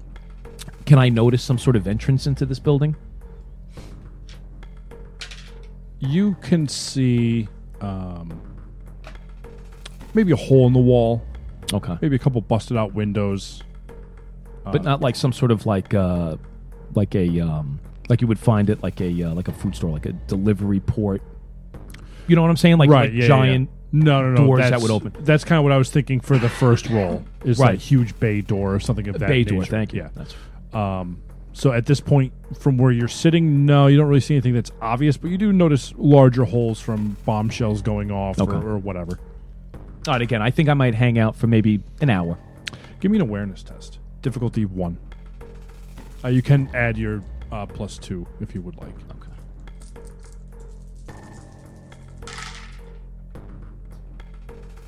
I'm sorry. I passed and I could shift two, but I also rolled a complication. Excellent. I'm so happy. Yeah, me too, actually. Uh, what the fuck is going on with your rolls over there? I don't know. Very strange. You're, it sounds like you're rolling 30 dice. Dude, well, it's crazy because now that I have this, I get eight dice for my awareness. That's one of the things that I think I bumped up Yeah. to make sure. Uh, all right. So Yeah, because here, look. Hold on. I'll tell you. My awareness skill is a three, and my intellect is a three. So I have a base roll of six. And then now with the um, with the auspex, I'm getting two. okay. So my awareness within 50, right? 50 meters is Yeah. eight. All right. Excellent. So you can shift two. You said. I can shift two. Wow. Okay. So here, here's my take: either create a complication, or I would I would be willing to take the two shifted dice and cancel out the complication. Oh, we're keeping the complication. Fuck. All right, it was worth a shot. It was worth a shot. because Uh, I'm dying to see what you're going to say to this. Okay. Uh, so as you're kind of leaning in the rubble, uh, gazing here and there, taking a look, uh, maybe even popping something in your mouth to eat here or there, a little snack. Mm-hmm, You hear the unmistakable rumbling of a vehicle coming towards you. Uh, because of your shifted dice, you immediately realize there's one vehicle. It's coming fast, and it's coming from behind you. It's coming from the east, heading west, straight on the street that's nearest to you, whether that's going to be north or south. Okay. Obviously, going toward this manufactorum. What do you think the complication is? So I would think maybe uh, this catches Bannon by surprise. He's so fixated on the building. Um, I think shifting the two dice, like you said, will give him enough of an awareness to kind of duck out of the way and hide from this moving vehicle. But the complication maybe would be that one of the lookouts at the building maybe saw something move as he kind of glanced in that direction because he was also caught off guard not off guard but he, he kind of looked in the direction of this vehicle that was coming in and kind of saw me jump back Okay. Yeah, I like that. Um, I am going to roll. Which uh, what is your very high stealth? six Six. Okay. I'm going to roll an awareness test on one of these guards. okay A six. yeah yeah yeah total six Okay. Uh, let's see if he sees you. okay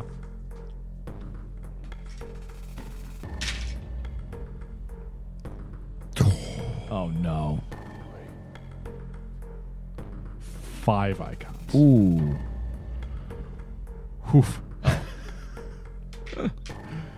uh, okay, so i thought you were about to fuck with me you said five icons and you're like whew and one exalted no, no, no, two exalted, one icon, okay uh, and a three on the wrath dice. okay Uh, so they uh, no, as far as you could tell, you don't hear any alarms going off. You don't see any flares being popped off in the sky. The truck did not stop, uh, affording you the opportunity, I would imagine, to kind of peek up and see what this truck is doing. yes So the truck stops uh, just short of the building.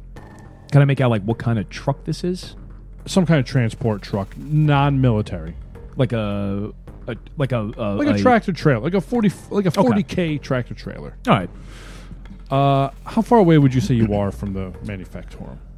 Uh, well, like I said, I have to be within one to 150 meters, so Okay. I'm, I'm fairly, fairly close. Okay, so give me an Give me an investigation test. Uh, difficulty two, and take one bonus dice because you're going to use your magnoculars to see what's going on with this truck. Investigation. Difficulty two, you said. Yeah. Uh, I can shift, and I also have an exalted on my wrath. Hey, all right. Yes. I thought for sure you're going to say complication. No, no, I'm getting back into the the good rolls. All right, so give yourself a point of glory. Yes. Now, in addition to these six gentlemen malingering around uh, the exterior upper levels of this building, Right. as you're watching, uh, two men get out of the truck and they're approached by five more guys. uh, you can see you shifted, right? Yeah, yeah. All right, so they're shaking hands. Uh, you can tell they're kind of bullshitting with each other in a friendly fashion. They go to the back of the truck and they open it up, and the five guys, along with the driver and the passenger of this truck, start heaving huge crates toward the building. And uh, they're obscured by something, uh, rubble, whatever. Right. So you can't see where they're going. But after a few moments, the five guys plus the driver and the passenger come back, little fist bump action, and uh, the driver and the passenger hop in the truck. They execute a three point turn and start heading back your way. Uh, I'm not going to make you roll a stealth test. I, I just assume you kind of lay down and let the truck pass unless you want to stop it. No, I'm not going to stop it. So let's even just say that the uh, the exalted on my wrath was just Sure. me Yeah. being stealthy. So for this encounter, like nobody sees me. Pause for a minute here. Yeah. Um. So, i- here's my question because I completely spaced. The um the purpose of this is to sh- destroy the shipment. Yeah, uh, that is, yes, that's one of the missions, but we're trying to get Ghost. Right. Right. Yeah. Of course. I That's- mean, all things that's- lead ultimately to ghost. But yeah, we don't want this. Uh, well, we don't want to have the shipment of drugs, whether that's what this is or not. right. We don't want the shipment of drugs to uh, get, hit the streets. Right, of course, and that's regardless whether that came from the Inquisitor or not. I mean, Bannon is That's not gonna let Bannon's that happen. thing, That's- and the Inquisitor. The Inquisitor is very clear; right. he will not suffer the drugs. Okay, all right, sounds good. Continue. Uh, so the truck uh, rolls away. It's heading back east, uh, and after a moment or two, the the engine slowly dwindles away, Okay, and uh, you are once again in the silence. all right. So again, I'm going to peek my head out, and I want to look and see the five guys that met the operators of this truck. Are they moving this product, these crates or whatnot, into the building? Uh, give me another investigation with a plus one dice. And what's my DM? Uh, two. I passed. I can shift, and, And? I have an exalted on my wrap. way. Oh man, this is great. All right, give yourself another point of glory. And you're shifting, so you can see uh, that they are. You're still slightly obscured, um, but you can definitely see that they are entering the building somewhere on the face of the building facing you. So it looks like the the entrance that they're going in is just obscured by rubble. Whatever's in front of you. Okay, but I know that the entrance. So now not only are there windows or like a hole in the uh, maybe it's one of these holes. Okay. Uh, maybe there is a doorway of some description. Right. There is some entrance on the face of this building, facing you, uh, where they are bringing these large crates in. And they had four crates. And just for your record, uh, we have so far identified minimum 11 bad guys. right, right, right. That I have. All right. So can we say that for the exalted on the wrath, that from now multiple times taking a look at this building, I kind of, I kind of have down whatever the observation pattern of the guys up above are, so I can try to make a, a clean. Uh, like a, cr- a clean run to this building to kind of to get in if I want to. Uh, yeah. Uh, the the guys up on the top. the way their body language is is almost kind of like uh, it's a union break. Right. coming up here to kind of get some fresh air or whatever. Uh, it's not like they're patrolling. The only one that really seems like they're actually doing something is that elevated last sixth guy. Okay. Uh, he looks like he might be on lookout duty. Right. Um, now, maybe one or two of those guys who are kind of malingering around are in fact patrolling, quote unquote, but they're not really taking it seriously if that's what they're doing. Uh, I would say with that shift and kind of studying the the surroundings, the blown out buildings around you, uh, boulders, uh, divots in the ground, craters, whatever, you can kind of figure out where how to make your way to within I would say 50 meters of this building fairly comfortably without fear of getting Okay. caught. All right, then I'll take the opportunity. Bannon's going to move forward. Okay. All right. And we're going to close into within 50 meters. Correct. Okay. So uh, from here on out, any uh, awareness tests will utilize the auspex. All right, great. Um, so now I'm within 50 meters. I'm hiding behind some more rubble. The six guys are still up top. Am I getting to a point where I'm getting close enough to this building that maybe even the top guy is now becoming like out of my field of vision? Like, is he set back or is he still on the same kind of facade? Excuse me, the same like the facade, the catwalks that are wrapped around the the uh, the building here. So you could still have a line of sight on him, but now you can tell, at least as of right now, he's facing the other way. Okay. You can also uh, get a fairly good look at these uh, people. Uh, they all appear to be regular humans. Okay. nothing special about them. Uh, the one thing you do notice is they're all dressed the same. Meaning. Uh, they all have uh, like black, um, kind of dirty pants of some of some kind, with uh, flak uh, armor, Okay. uh, and the armor all has this symbol. Uh, some of them have it on the back. Some of them have it on the on the breast uh, of the chest plate. Uh, and the symbol is a circle, and on the inside of a, s- uh, uh, on the inside of the circle is um, not a skull, but picture like a like a modern art skull. It's kind of swooping on the top. It kind of goes to like a point, like General Grievous. You know his head Oh, yeah, yeah. kind of looks like General Grievous's like silhouette head Okay. in this circle. Okay. Something uh, like this. Okay.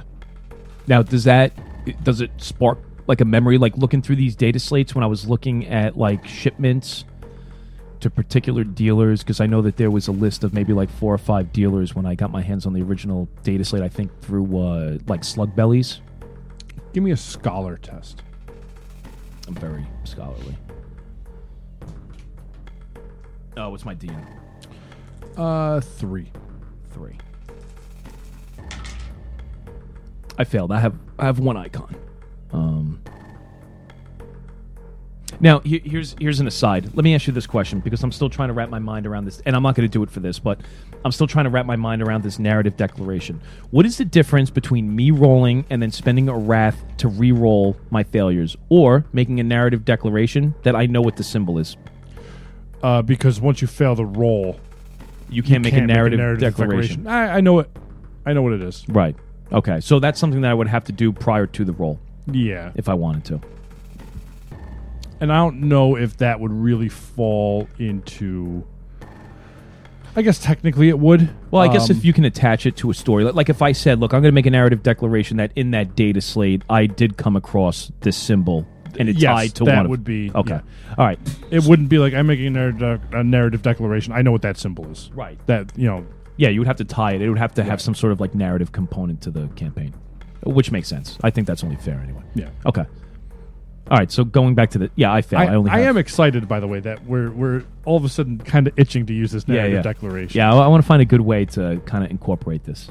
We'll we'll see. I you know I still have two wrath and two glory. We'll see how uh, if we can. If not, now moving forward, I know. I know how to use it. good. Anyway, All right. so I fail. I have no idea what the fuck it is. So anyway, like you said, so the guy up top, the uh, you know the guy who seems like the main observer, his back is to me. Can I um So obviously, these guys have now brought these shipments inside, so the street is clear. Yes. So if I want to make a run for, can I see the entrance that they? Yeah, it's uh it's a blown out door. There Oh. there is a door there, but it's kind of like blown off the hinges. Okay. How far, um, off to the side of the building were the other entrances that I noticed, like the the whole. They're kind of scattered throughout the wall. There's a, there's a couple of windows here or there. There's a hole. There's a crack. Uh, there's multiple entrances. If you're small enough, strong enough, Okay.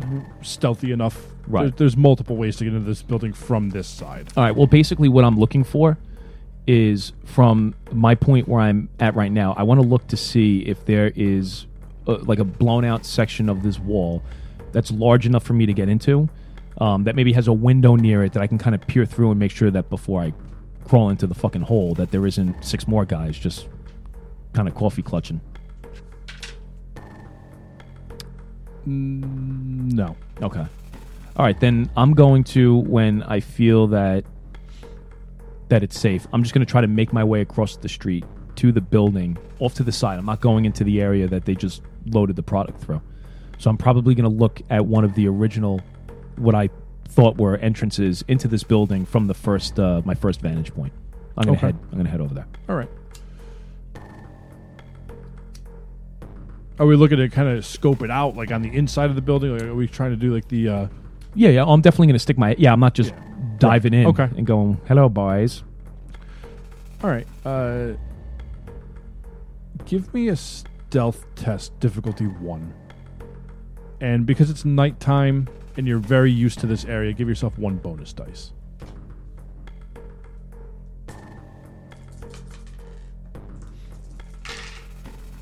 All right, I pass and I can shift. 1. All right. So I would say that you sneak up to this building, and once you get flush with the building, the shift, uh, the the guys who are on the above levels can no longer see you. Okay. You're too close to the building. right, right. Uh, I would also say with that roll, how many are you shifting? Just one. Just the one. Okay, so I would say that you can get a there's a window that happens to be right at eye level. So if you crouch down, you can kind of poke up without having to kill yourself to see inside. Okay. All right. So I'll I'll, I'll peer in through the window. All right, give me an investigation. Uh, difficulty one. I have one icon. All right. On this ground floor, where you're looking in. So I picture you're somewhere near, uh, like the northern side uh, of the building, mm-hmm. east-facing wall, but towards the north side. Uh, and you're looking in. You can see it's a room, and uh, you could see like like makeshift dumbbells, uh, makeshift exercise equipment. There's two guys in there working out. Okay. and I would say we're not sure if these two guys are part of this original group that you saw come out and grab the shit. You you were too far away. You couldn't make out facial features, so you're not sure if these two guys are part of that. Right. Uh, this room is enclosed with one door, and the door, uh, if you're looking in the window, would be on the south wall. If you look to the left when you're looking in the window, Okay. if you look to the Oh, right, left, right, right. yeah, you can see a door and it's closed. Okay. Yeah, I'm not going in there. Uh, I'm gonna circle around the building. Okay. Uh, which way? You want to go north or south? I'm gonna go. So I'm at like the northeast corner of the building. Uh, yeah. Okay. So then I'm gonna go west. So I'm gonna continue on like the north face of the Okay. building and head west.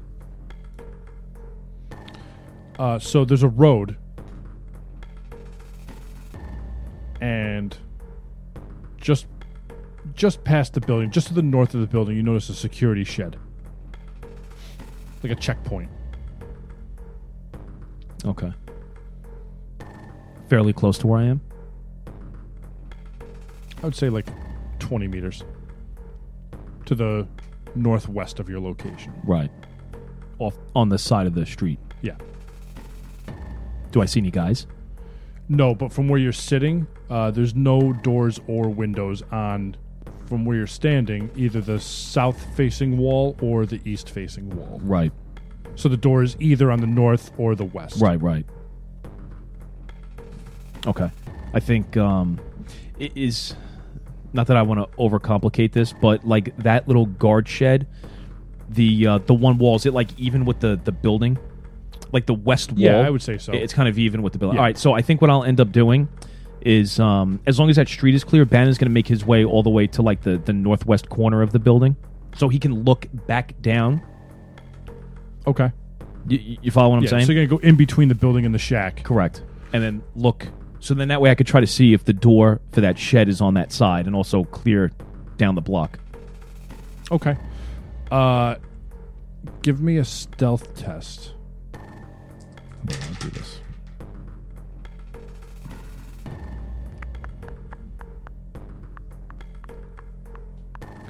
As you're proceeding past this building to turn around and look back, uh, are we? Are, are you doing like a like you're constantly checking to make sure that there's nobody there, or are you just kind of like crawling, or how how are you making your way? Well, I would think. All right, so so he's gonna stay crouched along the edge, like I'm I'm right up against the building. Okay, give me a stealth test difficulty one. Okay. No bonus dice because you haven't been to this side of the building yet. Huh. All right, I passed, but I have a complication. Beautiful. All right, so Which is good because I think this puts things back into where I thrive anyway. so, because I already know where this is going. All right, so you passed the test, so you're not going to get caught, right? I mean that that defeats the purpose of doing the test. What is the complication? So I'm thinking that on this side of the building, there, it- like there is no damage to the building, right? So there's only windows that haven't been blown out. So sound is isolated from those that are inside of the building right now. But let's say, like as I'm creeping, I, I- I step on something. I make some sort of noise. There's some wood that I step on, and it's very brittle, and it breaks, and it attracts not only birds. Hey, he's back. Um, Hey, buddy. I'm just waiting for him to shit. yeah, I can't. I can't relax until I see him poop. I don't care if he poops on the floor. Yeah, no, I just wanted, I want it out of his system. Okay. He was going to turn the light on for us. Or maybe he wants to go out the window. Maybe he wants a drink. Is it There he goes. He's out there's the door. Another one.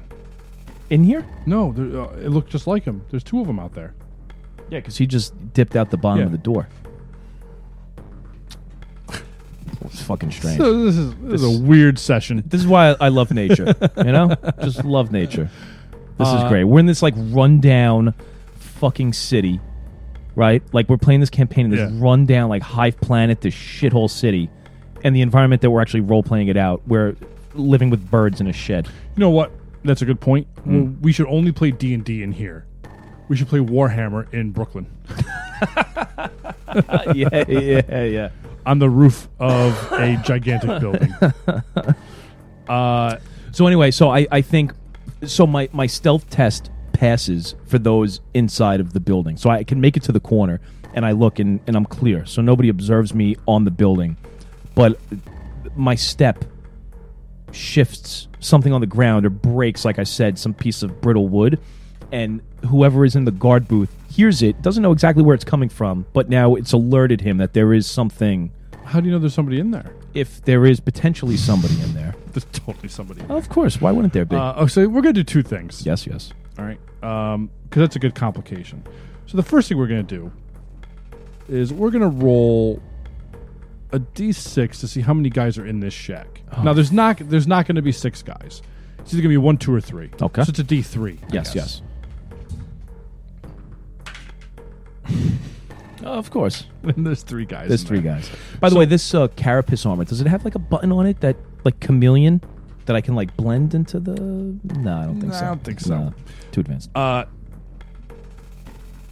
so for your complication, I think it's only fair I'm going to be rolling five dice. Mm-hmm. You give me the difficulty number. You get to be GM for a second. So you're rolling five dice for what? The awareness test to see if they heard that cracking of the branch. I say a three.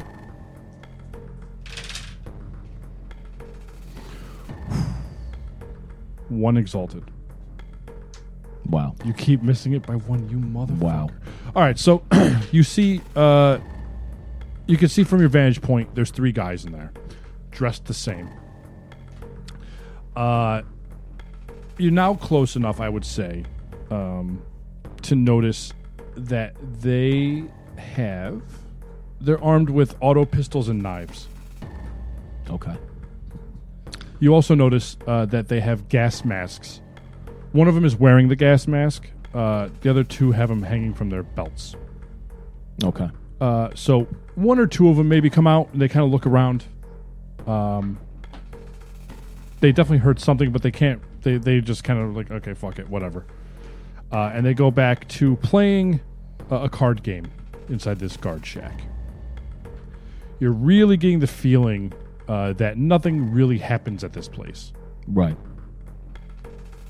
Uh, the road comes in from the north and kind of comes to a T intersection and goes around the building.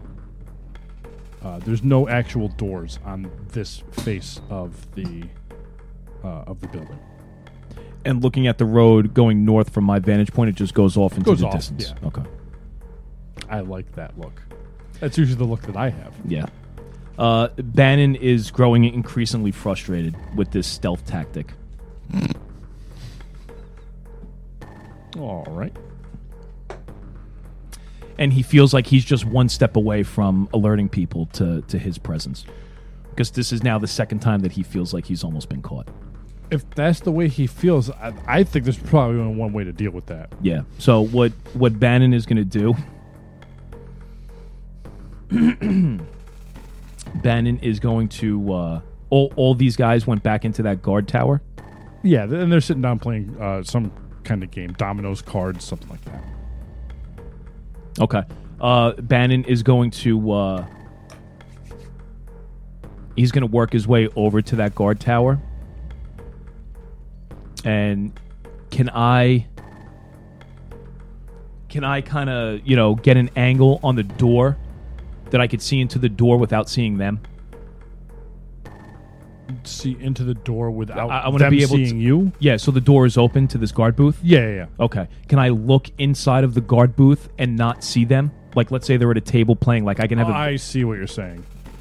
Um, yeah, Okay. yeah, it's big enough. Uh, imagine if you're looking at the west-facing wall, right? I'm picturing that's what you're looking at. Yes. So Yeah. it's a, it's a long, it's like a rectangular building that extends northward. There's a door, and then a wide window just next to the door. If you look in the doorway itself, you you can see maybe like the back leg of a chair.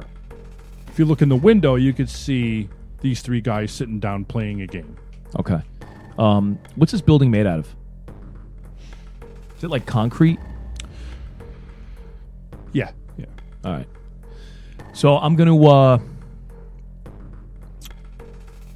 Yeah, I'm gonna work my way over to the shed.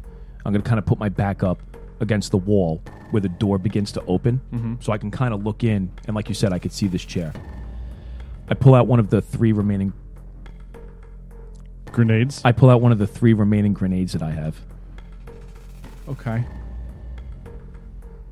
And I pull the pin on one Uh huh. and toss it in the shed and then run. Which way are you running? I am going back towards that corner of the building. So I'm going back to the northwest corner of the building. Okay.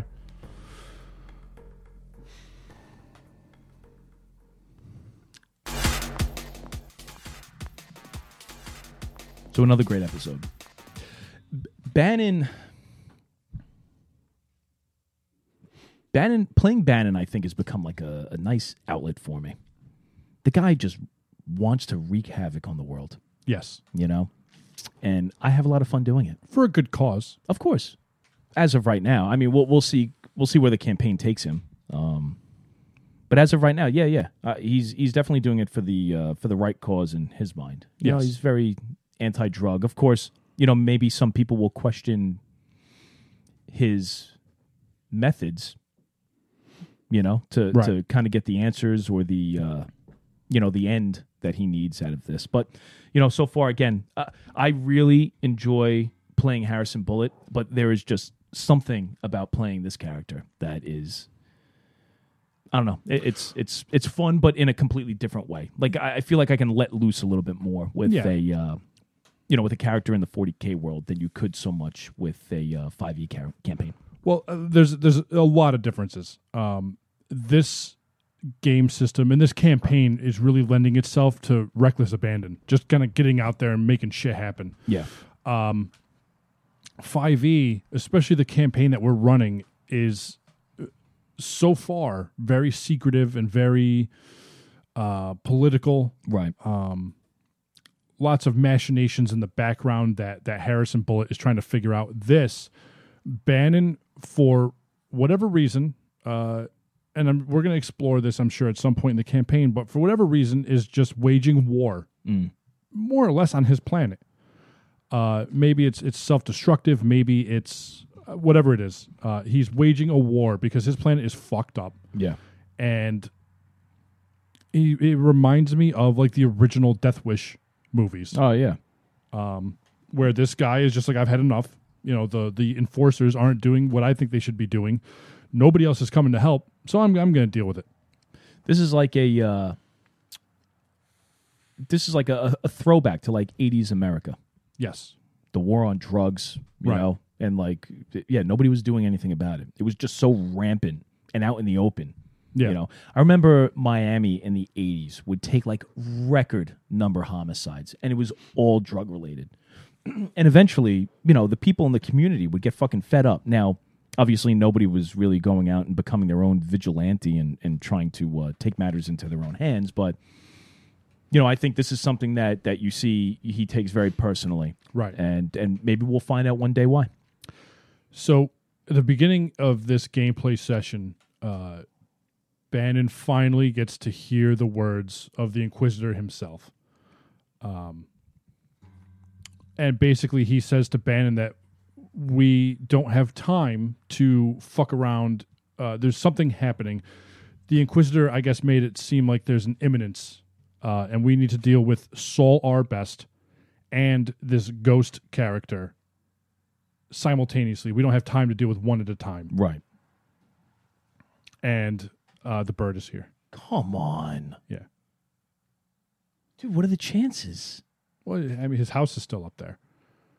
I, I was looking at his nest, and I was considering tearing it down, No. and I, I kind of felt bad, so I left it. Yeah, you gotta leave it. I think once we finish uh, renovating, I'll, that's probably when I'll I'll pull the Yeah, plug then you because gotta I'm take it afraid when I hang the netting on the top, he's gonna get stuck in it. Yeah. I, I I'm gonna tell you right now. I, I have a feeling that at some point during um during the summer, that son of a bitch is gonna lay. I almost said he is gonna lay eggs in there. He is not gonna lay eggs, but there will be eggs in that nest. If there isn't already, There might be. Great. So we're gonna be uh, we're gonna be recording, and you're gonna hear little birds chirping. yeah. And mom's gonna come in and feed him, Yeah, and get very upset with us if I happen to go near my bag, which is peck right our underneath. eyeballs out. Oh, son of a bitch! It's gonna be like Alfred Hitchcock. so you, you decide to go after Ghost rather than Saul Arbest. Uh, and I've been pushing, not really intentionally, but I, I'm making Saul Arbest like a, a name that's come up a few times now. Right. Is there a reason why you chose Ghost as opposed to the Saul Arbest thread? Well, I'm gonna say I think it it ti- it ties into uh, Bannon's desire or his his rage, his fight against these drugs that have now pushed into like his sector of the world. You know, he saw it with his buddy that he worked with. He saw it with now his neighbor, and he hears this this name Ghost, and uh, he's just so fixated. We'll just say you know, to kind of keep it simple, that that Bannon has uh, uh, uh, the type of personality where he gets fixated on something, and and nothing is going to pull him off of that. So even though Saul Arbest is a name that's going to kind of ring in the back of his brain, it's Ghost that's like really prominent in his frontal lobe, and he's just he's fixated on this guy. Kind of like he knows Saul Arbest is important, but Ghost is personal. Ghost is a personal mission. Okay. So you decide to go after this shipment that's intended for your buddy Wilmar, Yes. who is uh, deceased. Um, and at this point, it would appear that nobody realizes that uh, uh, Wilmar is dead. Right. Uh, so the the inquisitor decides to drop you off uh, in the vicinity of this abandoned manufactorum, uh, and going with the Death Wish theme, I was imagining the way Death Wish portrayed Brooklyn, with just burnt out buildings. The- Right. I think the first two movies was in Chicago, and then he comes to New York City. Uh, and it's just burnt out buildings, and you'd see an entire city block just devastated, and there'd be one building just standing in the middle of nothingness. And that's kind of what I was picturing just like dozens of city blocks of just rubble, burnt out buildings, collapsed buildings, empty lots, and this one factory still standing. Uh, so you get dropped off and you do a little bit of recon. You know, you start sneaking around. You you, you decide to climb up some of the buildings, uh, get a couple of looks, and this is when the dice really started going against you. Which is odd because if if you take a look at the way my dice rolls have been in Warhammer versus Dungeons and Dragons, dude, it's been like a complete 180. Right. right? For some reason, D and D, my dice rolls have been pathetic overall, right? I, I've just gone through these just ruts where like my rolls were just fucking pathetic, and here, I don't know what it is. I don't know if it's the way the game is structured because there are there really are a lot of times in this game where you're rolling a ton of dice and like your DN is two, you know, and that's that's fairly easy. I mean, you, Yeah. you've got to figure on each dice. You're looking at a fifty percent chance of getting one success, right? So I mean, the, the odds are in your favor versus rolling one die to try to hit one number. You know, now you're looking at if it's a twenty sided. What do you have? Uh, I mean, it's still a fifty percent chance, but like the probability seems a little bit higher. I don't know. It just seems easier in the way that they structure the uh, the dice and the rolling your target number in, in 5e to hit that number after doing some thinking on it with d&d and warhammer the biggest difference is you roll one 20-sided dice Right. with modifiers and proficiencies and whatever and there is a gradient of success slash failure so a strength check uh, i want to lift this table and flip it your strength check in my mind i'm thinking what's a table there's nothing on it so your strength check is going to be your dc is going to be an 8 and if you roll an eight, yeah, you flip the table. right Uh, if you roll a 12, you flip the table with authority. You roll an 18, you flip the table and hit somebody with it. You roll a, a crit and you flip the table and knock the guy out. Like there, there's a whole bevy Right. of, of situations. This, with rolling so many dice, you either pass or fail. It's where these complications come in. Um, and that comes up later in this in, in this particular section of the gameplay from this episode. Uh, but before we we start scavenging and whatnot, uh, I want to give you some equipment, and I give you this device called an Auspex, which gives you a plus two dice to awareness tests uh, within a fifty meter radius. And what I'm in my mind from behind the screen, what I'm trying to do is make you like a one man army and bolster you up slowly. Give you a little thing here, a little thing there, right? You're in the Gorgonoid mine the last session. You find a chain sword. Um, I'm trying to just sprinkle here or there l- pieces of gear that bolster you up to make you that one man army. Uh, because this game definitely does not service you with in my opinion, it does not service you with NPC friends with you. Um, it's very challenging because they, the way the way it works is they either help or they don't. So it's like in D and D, you have these NPCs that have their own stat blocks and all this shit. This game is more like you have a background character that might be taking a couple of pot shots, and they're supposed to be this expert. It's it's very bizarre for me. So I'm trying to make you like I said, this one man army. So I end up giving you this auspex and this carapace armor. which i think lends better to the role playing Yes. because then otherwise you feel like this npc especially more so in this campaign e- ends up becoming like a crutch and who the fuck wants a crutch Right. you know and you know, we're doing a, a, a one-on-one. This is a one-man campaign. And I, I think it's kind of neat because if you look, most people, you know, you play in a group of friends and stuff like that. But th- this just gives you kind of a different flavor on on how to play, either you know the D and D or the Warhammer one, which I think is cool. I, I and I agree with you 100. percent I think it's better served in D and D to have NPCs that kind of tag along with the character as opposed to this. I think this is definitely geared more towards if you're going to do a solo, dude. This is a one man wrecking Yeah. crew, Yeah. Yeah. Uh, like a special forces kind of an agent. right? So I give you this carapace armor. And when I was looking at the stat blocks, I uh, I had you roll to see how good the item was I was going to give you. And so you ended up rolling uh, this carapace armor. And when I looked at the mechanics, I saw it increases your armor rating by one, and increases or decreases your movement speed by one meter not really thinking about the character build. Simple enough. Right. It wasn't until you donned that armor and went into your character sheet that this unleashed a cacophony of problems. Uh, because, and it was at this moment I think we realized that the the combat, I don't want to say rules, the combat mechanics might be a little um, bloated. So I want to say, uh, and we edited for time. Obviously, I don't want I don't want like three minutes of silence while we're flipping through the book Yeah. to make air. Uh, it it unloaded this this issue that we had with well now what what happens to me when I get attacked, and so it ended up affecting your resilience and your defense and your armor rating. Correct? There was three things.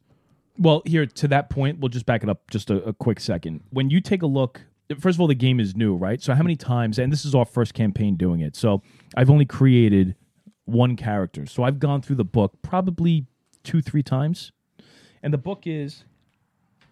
Excuse me. Yeah, oh yeah, the book is The for book better is about 450 pages. for better or worse. Right. Okay. And now when you take a look at like D&D, even though you've gone through these different editions, right? For the most part, it's it's kind of remained the same. Like the structure of the book is relatively Armor the same. class, attack. Right. So there's proficiency, nothing right. new, groundbreaking. And even when you take a look at the player's handbook for D&D, it's about 300 pages. But now here's where the difference lies. When you want to reference something in the Warhammer campaign, when you go to the back of the book, it's always nice when you find an index. And the index for the Warhammer Wrath and Glory book is one page. And the font is at like 12. Is it It might even be bigger. is it fine print? Oh, oh, it's big. it's big. This one's big. It's like 12, maybe 14. And like they they really really emphasize like the margins. you know, it's fucking crazy. like they don't give you a ton of information. When you compare that to the 5e player's handbook, you want to talk about fine print?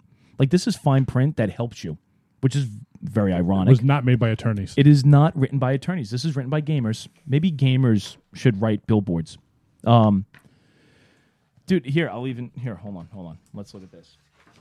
In the Wrath and Glory, when you look at the index, you have it's three columns okay, on one page, so you're very and that's limited. the entire index. that's the entire. There might be only sixty points that they're giving you to reference in a four hundred and fifty page book.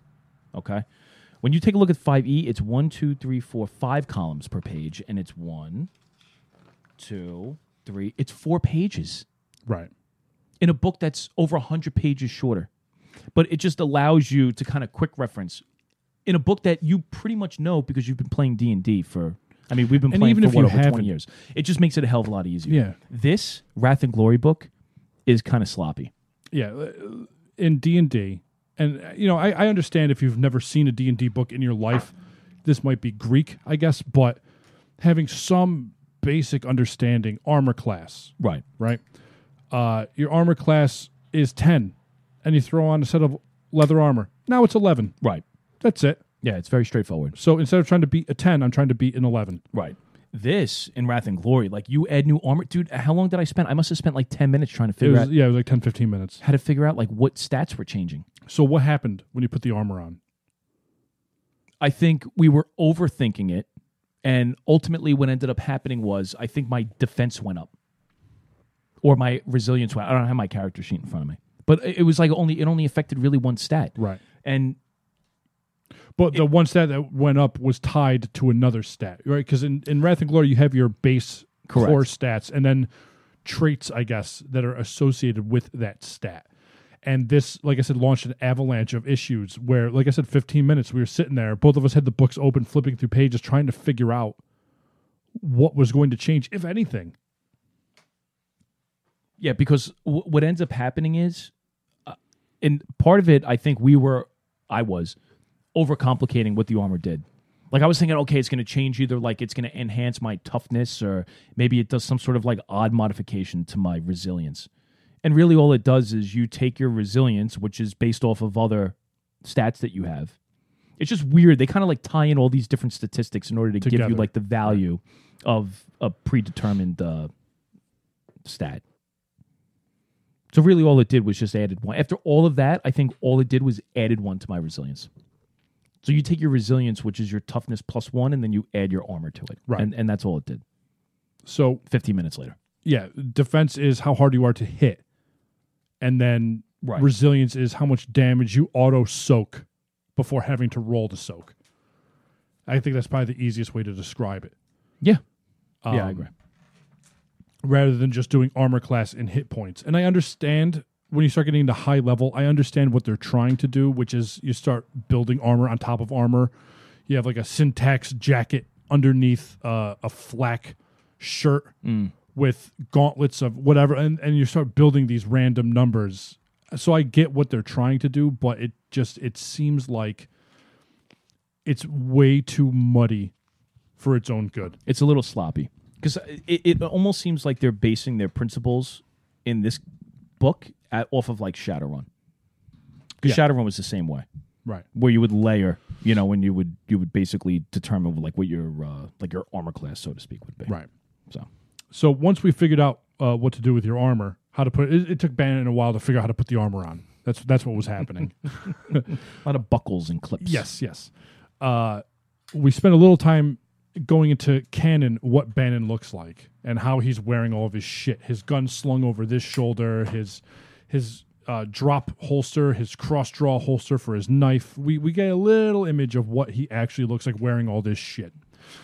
And then we go into our mission and we start scouting out uh, this this manufactorum. And this is where the dice were rolling bad for you Right. and bad for you again on my side uh, because there were different junctions where I was going to roll one d6 to see how many guys potentially were around. So you start scouting out the outside of the building. I roll a d6, and sure enough, it was six guys. Then you start doing something else. I roll a d6. Sure enough, six guys. I'm like, what the fuck? I haven't rolled this many crits in you know ever, uh, back to back especially. Then it's Right. like five, six, five, five, six, four. I'm like, Jesus, fuck me. Um, and by the way, and when I was rolling a one is nobody. You know what I'm saying? Like if Right. I was going to roll a one, that's nobody Yeah. That never happened. yeah, so we end up having a, a shitload of guys just kind of walking around, making everything very tricky. A truck comes rolling by and uh, unloads these mysterious crates. And then this is where this game is very strange for me. Uh, because we, I end up uh, calling for an awareness test, and you notice that these guys all have these skull patches on. And prior to playing this session, we are looking at what all the things you can do with wrath as opposed to glory. And we saw one thing that we've never used yet was a narrative declaration.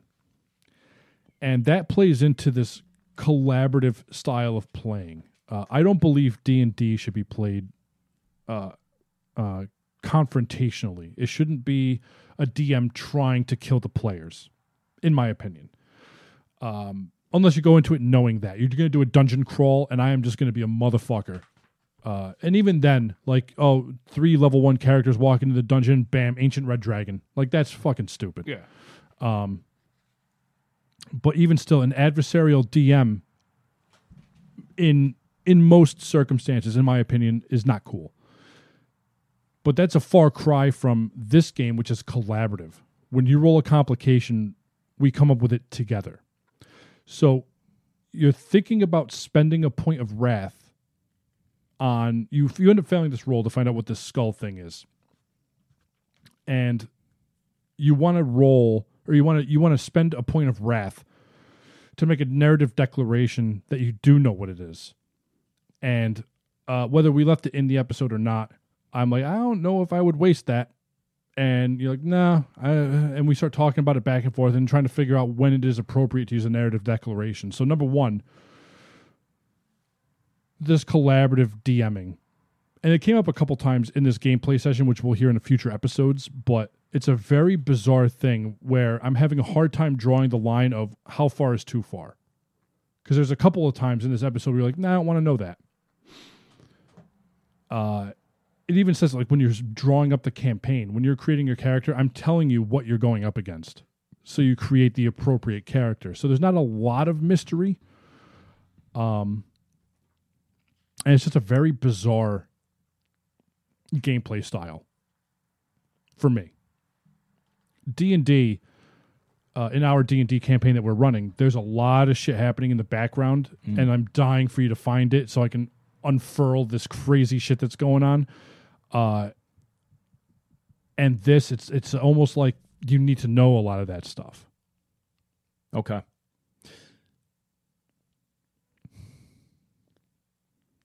Yeah, I lost my train of thought.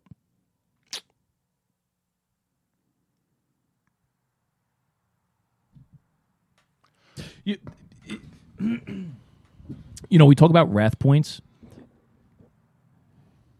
Like a narrative declaration, in my opinion, seems to be a, a fairly significant.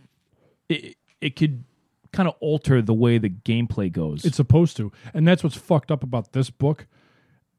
I guess depending on your point of view, because it gives the example for narrative declaration. It's a minor change to what's happening. right. well, what's minor to you might not be minor to me, or what's minor to us might not be minor to somebody else who's listening. Like, are, like that completely changes everything. The example they give in the book is some shit like you're in a hangar trying to get onto a ship to ev- evacuate this warp ship, uh, and they fail some kind of role, and the player makes a narrative declaration that, oh well, there's barrels of explosive shit Right. that I can shoot. I get what they're saying. That's narrative. That- It's minor. That's a small. Th- it's not like oh, uh, well, no, the ship is here. I can escape. Like that's completely changing the role. But now we are introducing these barrels that a second ago didn't exist, and like drawing that line is very. I don't know how you would play this game with strangers. I don't see how you could with some a mechanic like that Right. where I'm going to GM a game at a comic book shop with randoms. And then some these guys just start spending their wrath points throwing out these crazy narrative declarations. And it's like, how many times can you say no before they're like, well, fuck you then? Yeah. Or how many times can you say yes before now, like, I've lost complete control of this campaign? Right, because either you seem like a closed minded GM where you don't want to allow the players to kind of uh, you know, make some sort of change to the campaign, or you seem like you're too player friendly, where it's like, all right, whatever you say goes. Right. The one thing that I think we've done, and I, I kind of agree with it, like if if you take a look at the rules in the book, you start with what, two wrath points at the beginning of each play session. And there are different ways to gain wrath, but right now, like we have not done anything to gain wrath. I don't think we've done it once. I gave you one point of wrath uh, after you spent seven minutes or so explaining what your character looked like. All right, so there you go. One situation where I think good role playing Yeah. is one of the criteria. And that a honestly, GM that was specifically because we were looking up what to use wrath for and how to accrue wrath. And I'm like, I got to get better at just handing this shit out.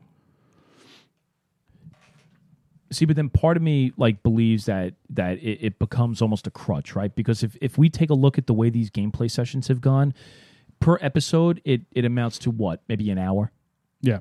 now i think the game is designed not so much for recording and putting it in a podcast it's designed for a group For of play. guys to get together Yeah. and record well, not record but play for like four to six hours at a time so like two wrath during a six hour period with the occasional circumstance where the GM decides that based on their role playing habits, hey, look, you know, that's a great idea. You did something really cool. Like, here's a wrath point. For the purposes of our campaign, dude, I'm fine with you not giving out any. Like, we get two, and then that's it. And then you use it, it's very sparse Yeah. when, you know, you also have the ability to, to accrue glory. But And I then- think that's where it kind of. But on the flip side of that token, you weren't using any of it, and you kept losing it at the Right. end of each session. So it's like you made a you made a I'm making you a verbally conscious made a effort. decision that you were going to use it more. So Right. I made a verbal decision I was going to give it to you more uh, because I think there is a cool place for it. Well, especially in, in what ends up coming up in the following episodes when Yeah. it comes to like re-rolling failures. Yeah, You know, I think that's probably one of the the biggest. I mean, narrative declarations are cool, and I think we kind of, you know, scratched the surface of that. But I think the whole re-rolling failures is one thing that I overlooked in the early part of the campaign, like letting these wrath kind of go Just away linger, and not yeah. using them. Yeah, uh, and then uh, this this session ends with you tossing a grenade into a guard booth why would I do such a thing? And that was that guard booth. I want to just talk about that real quick. Um, we recorded that last week, so you might not remember. You were sneaking past this guard booth. you Uh, saying I have a bad memory? Eh, no, it- age. I'm old. uh, I am old. You rolled a stealth test. You Right. passed the test, and as typical, you passed with a complication. And you decided that your complication was you stepped on a branch and it snapped. Now, that's a cool idea, and we went with it, but here's the weird thing. But you passed the stealth test. Right. but then you failed it, kind of. So then what I decided to do, because like this is such a a minutia mechanics question, I don't even know if you'll find it in this 500 page tome. Uh, do the guys hear it because you passed the test, but that's your complication. We have to run with that complication. So we decided to roll a D3 to see how many guys were in that guard shack Right.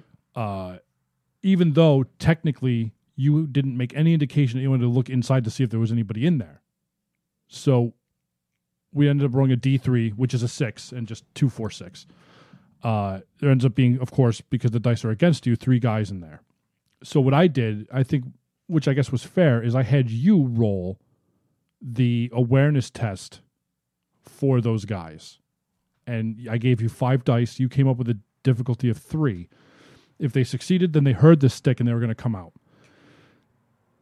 And that whole thing, while I liked it and it was a little intense, it seems like to me, listening back, like, well, you fucking passed the test. And this is where the game gets a little overlapped on top of itself. And I almost feel like we might be better off just homebrewing a lot of this shit. But because the game is new, I'm trying as much as possible to stick to the rules. Right. See, I I agree but disagree. Like I love the idea of this whole like you pass, but there's like some minor negative component to you passing, you know? So like maybe uh see and, and, and it's strange kind of like going back and thinking about it, but I think it kind of changes the narrative of the campaign or it might add some like new wrinkle in what we're trying to accomplish in Right. both me as the player and you as the GM. And the whole dialogue that exists back and forth, I think is fucking cool. Yeah. You know, do we homebrew it? Yeah, yeah. I, I could see to a degree. Yeah, we can kind of tweak it, you know, to make it work for us. Especially again, w- it's a single player campaign. You know, um, it it, it does kind of create like this conundrum. It, what is that like Schroeder? Schro- what is that? Fucking the box with the cat, Schrodinger. You know what I'm talking about? Schrodinger's cat. Like the cat is alive in Pav- the box. Pavlov's dog? no, it's not Pavlov's dog. There's a Schrodinger's cat? yeah, yeah, yeah. Hold on, or box. What the fuck is it called? Sch- Schrodinger's cat. I should probably roll on that because I have a feeling I'm fucking We're about to find out. Shro. Hold on, Shro. S Shro. Schrodinger's cat. Yeah. Do I name this episode Hijin- Hijinks with Schrodinger's cat? I think it's great. People are going to look at the, this. Is why nobody listens to Warhammer. Yeah, they're probably like, what the fuck is going on with What- these guys? What is Schrodinger's cat? Here, it is a thought experiment, sometimes described as a paradox devised by Austrian physicist Erwin Schrödinger in 1935. It illustrates what he saw as the problem of the Copenhagen interpretation of quantum mechanics applied to everyday objects. The scenario presents a hypothetical cat that may be simultaneously both alive and dead, a state known as a quantum superposition, as a result of being linked to the random subatomic event that may or may not occur this is one of the you need that pipe to fucking smoke. You should have been toking on that. What am I reading? Ah, my brain.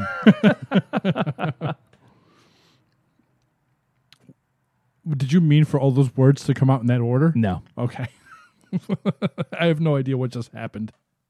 I feel like one of the victims of uh, the Men in Black uh, little blinky device that made me just lose my memory from the last 30 seconds. We're all now dumber for having listened to that. Wow, I'm terribly. We should probably edit that out. Oh, no. No, leave that in. Disregard.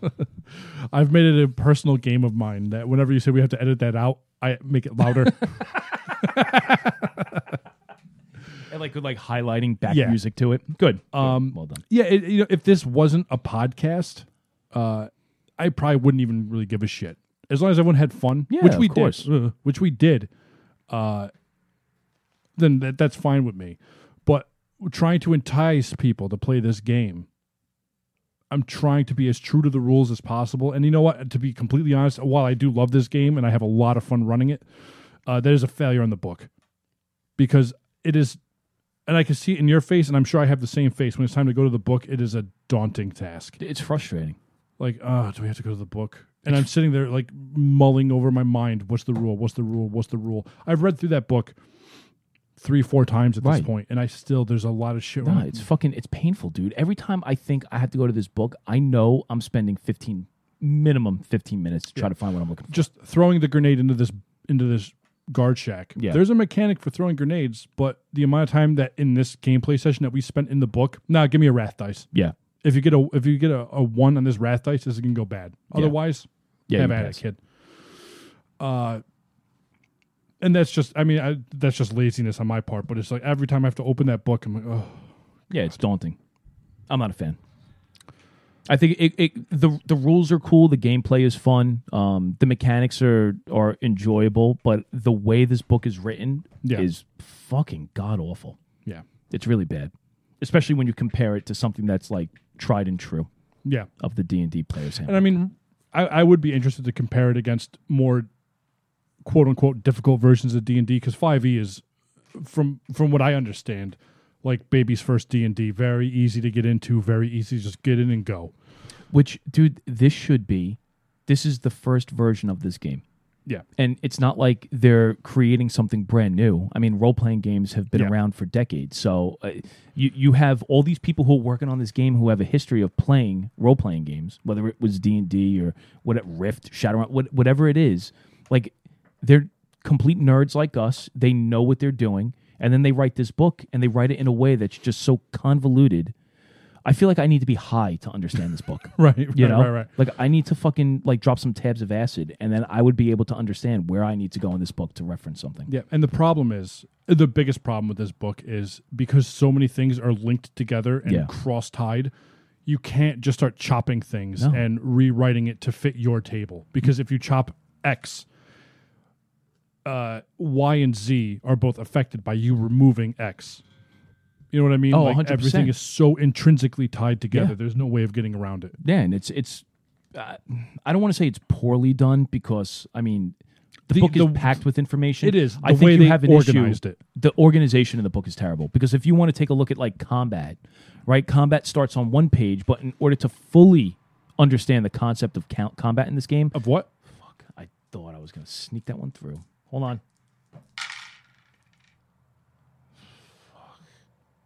You drink again. Damn you, Aberfeldy. Um, so you can get a, a general sense of combat when you look at that one particular section in the book, but in order to fully comprehend like what you're doing as far as combat goes in its totality, you have to read the whole fucking book. Yeah. You know, because it's referenced in so many different sections of the book. And and that I think is stupid. Yes.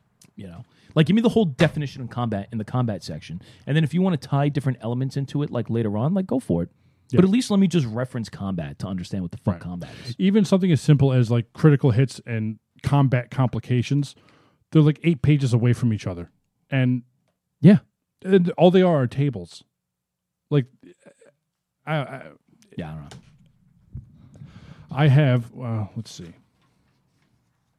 So on here, this is the map that I drew of the combat scene that we got into, and these are all page numbers that reference the certain rules that we kept having to flip to. co- uh, crits, complications, mob rules, all this shit that I had to keep flipping back and forth to because there's just so much. Yeah. And nothing is next to each other. that's dumb Yeah. So, um, all right. So, to uh, to Diablo three.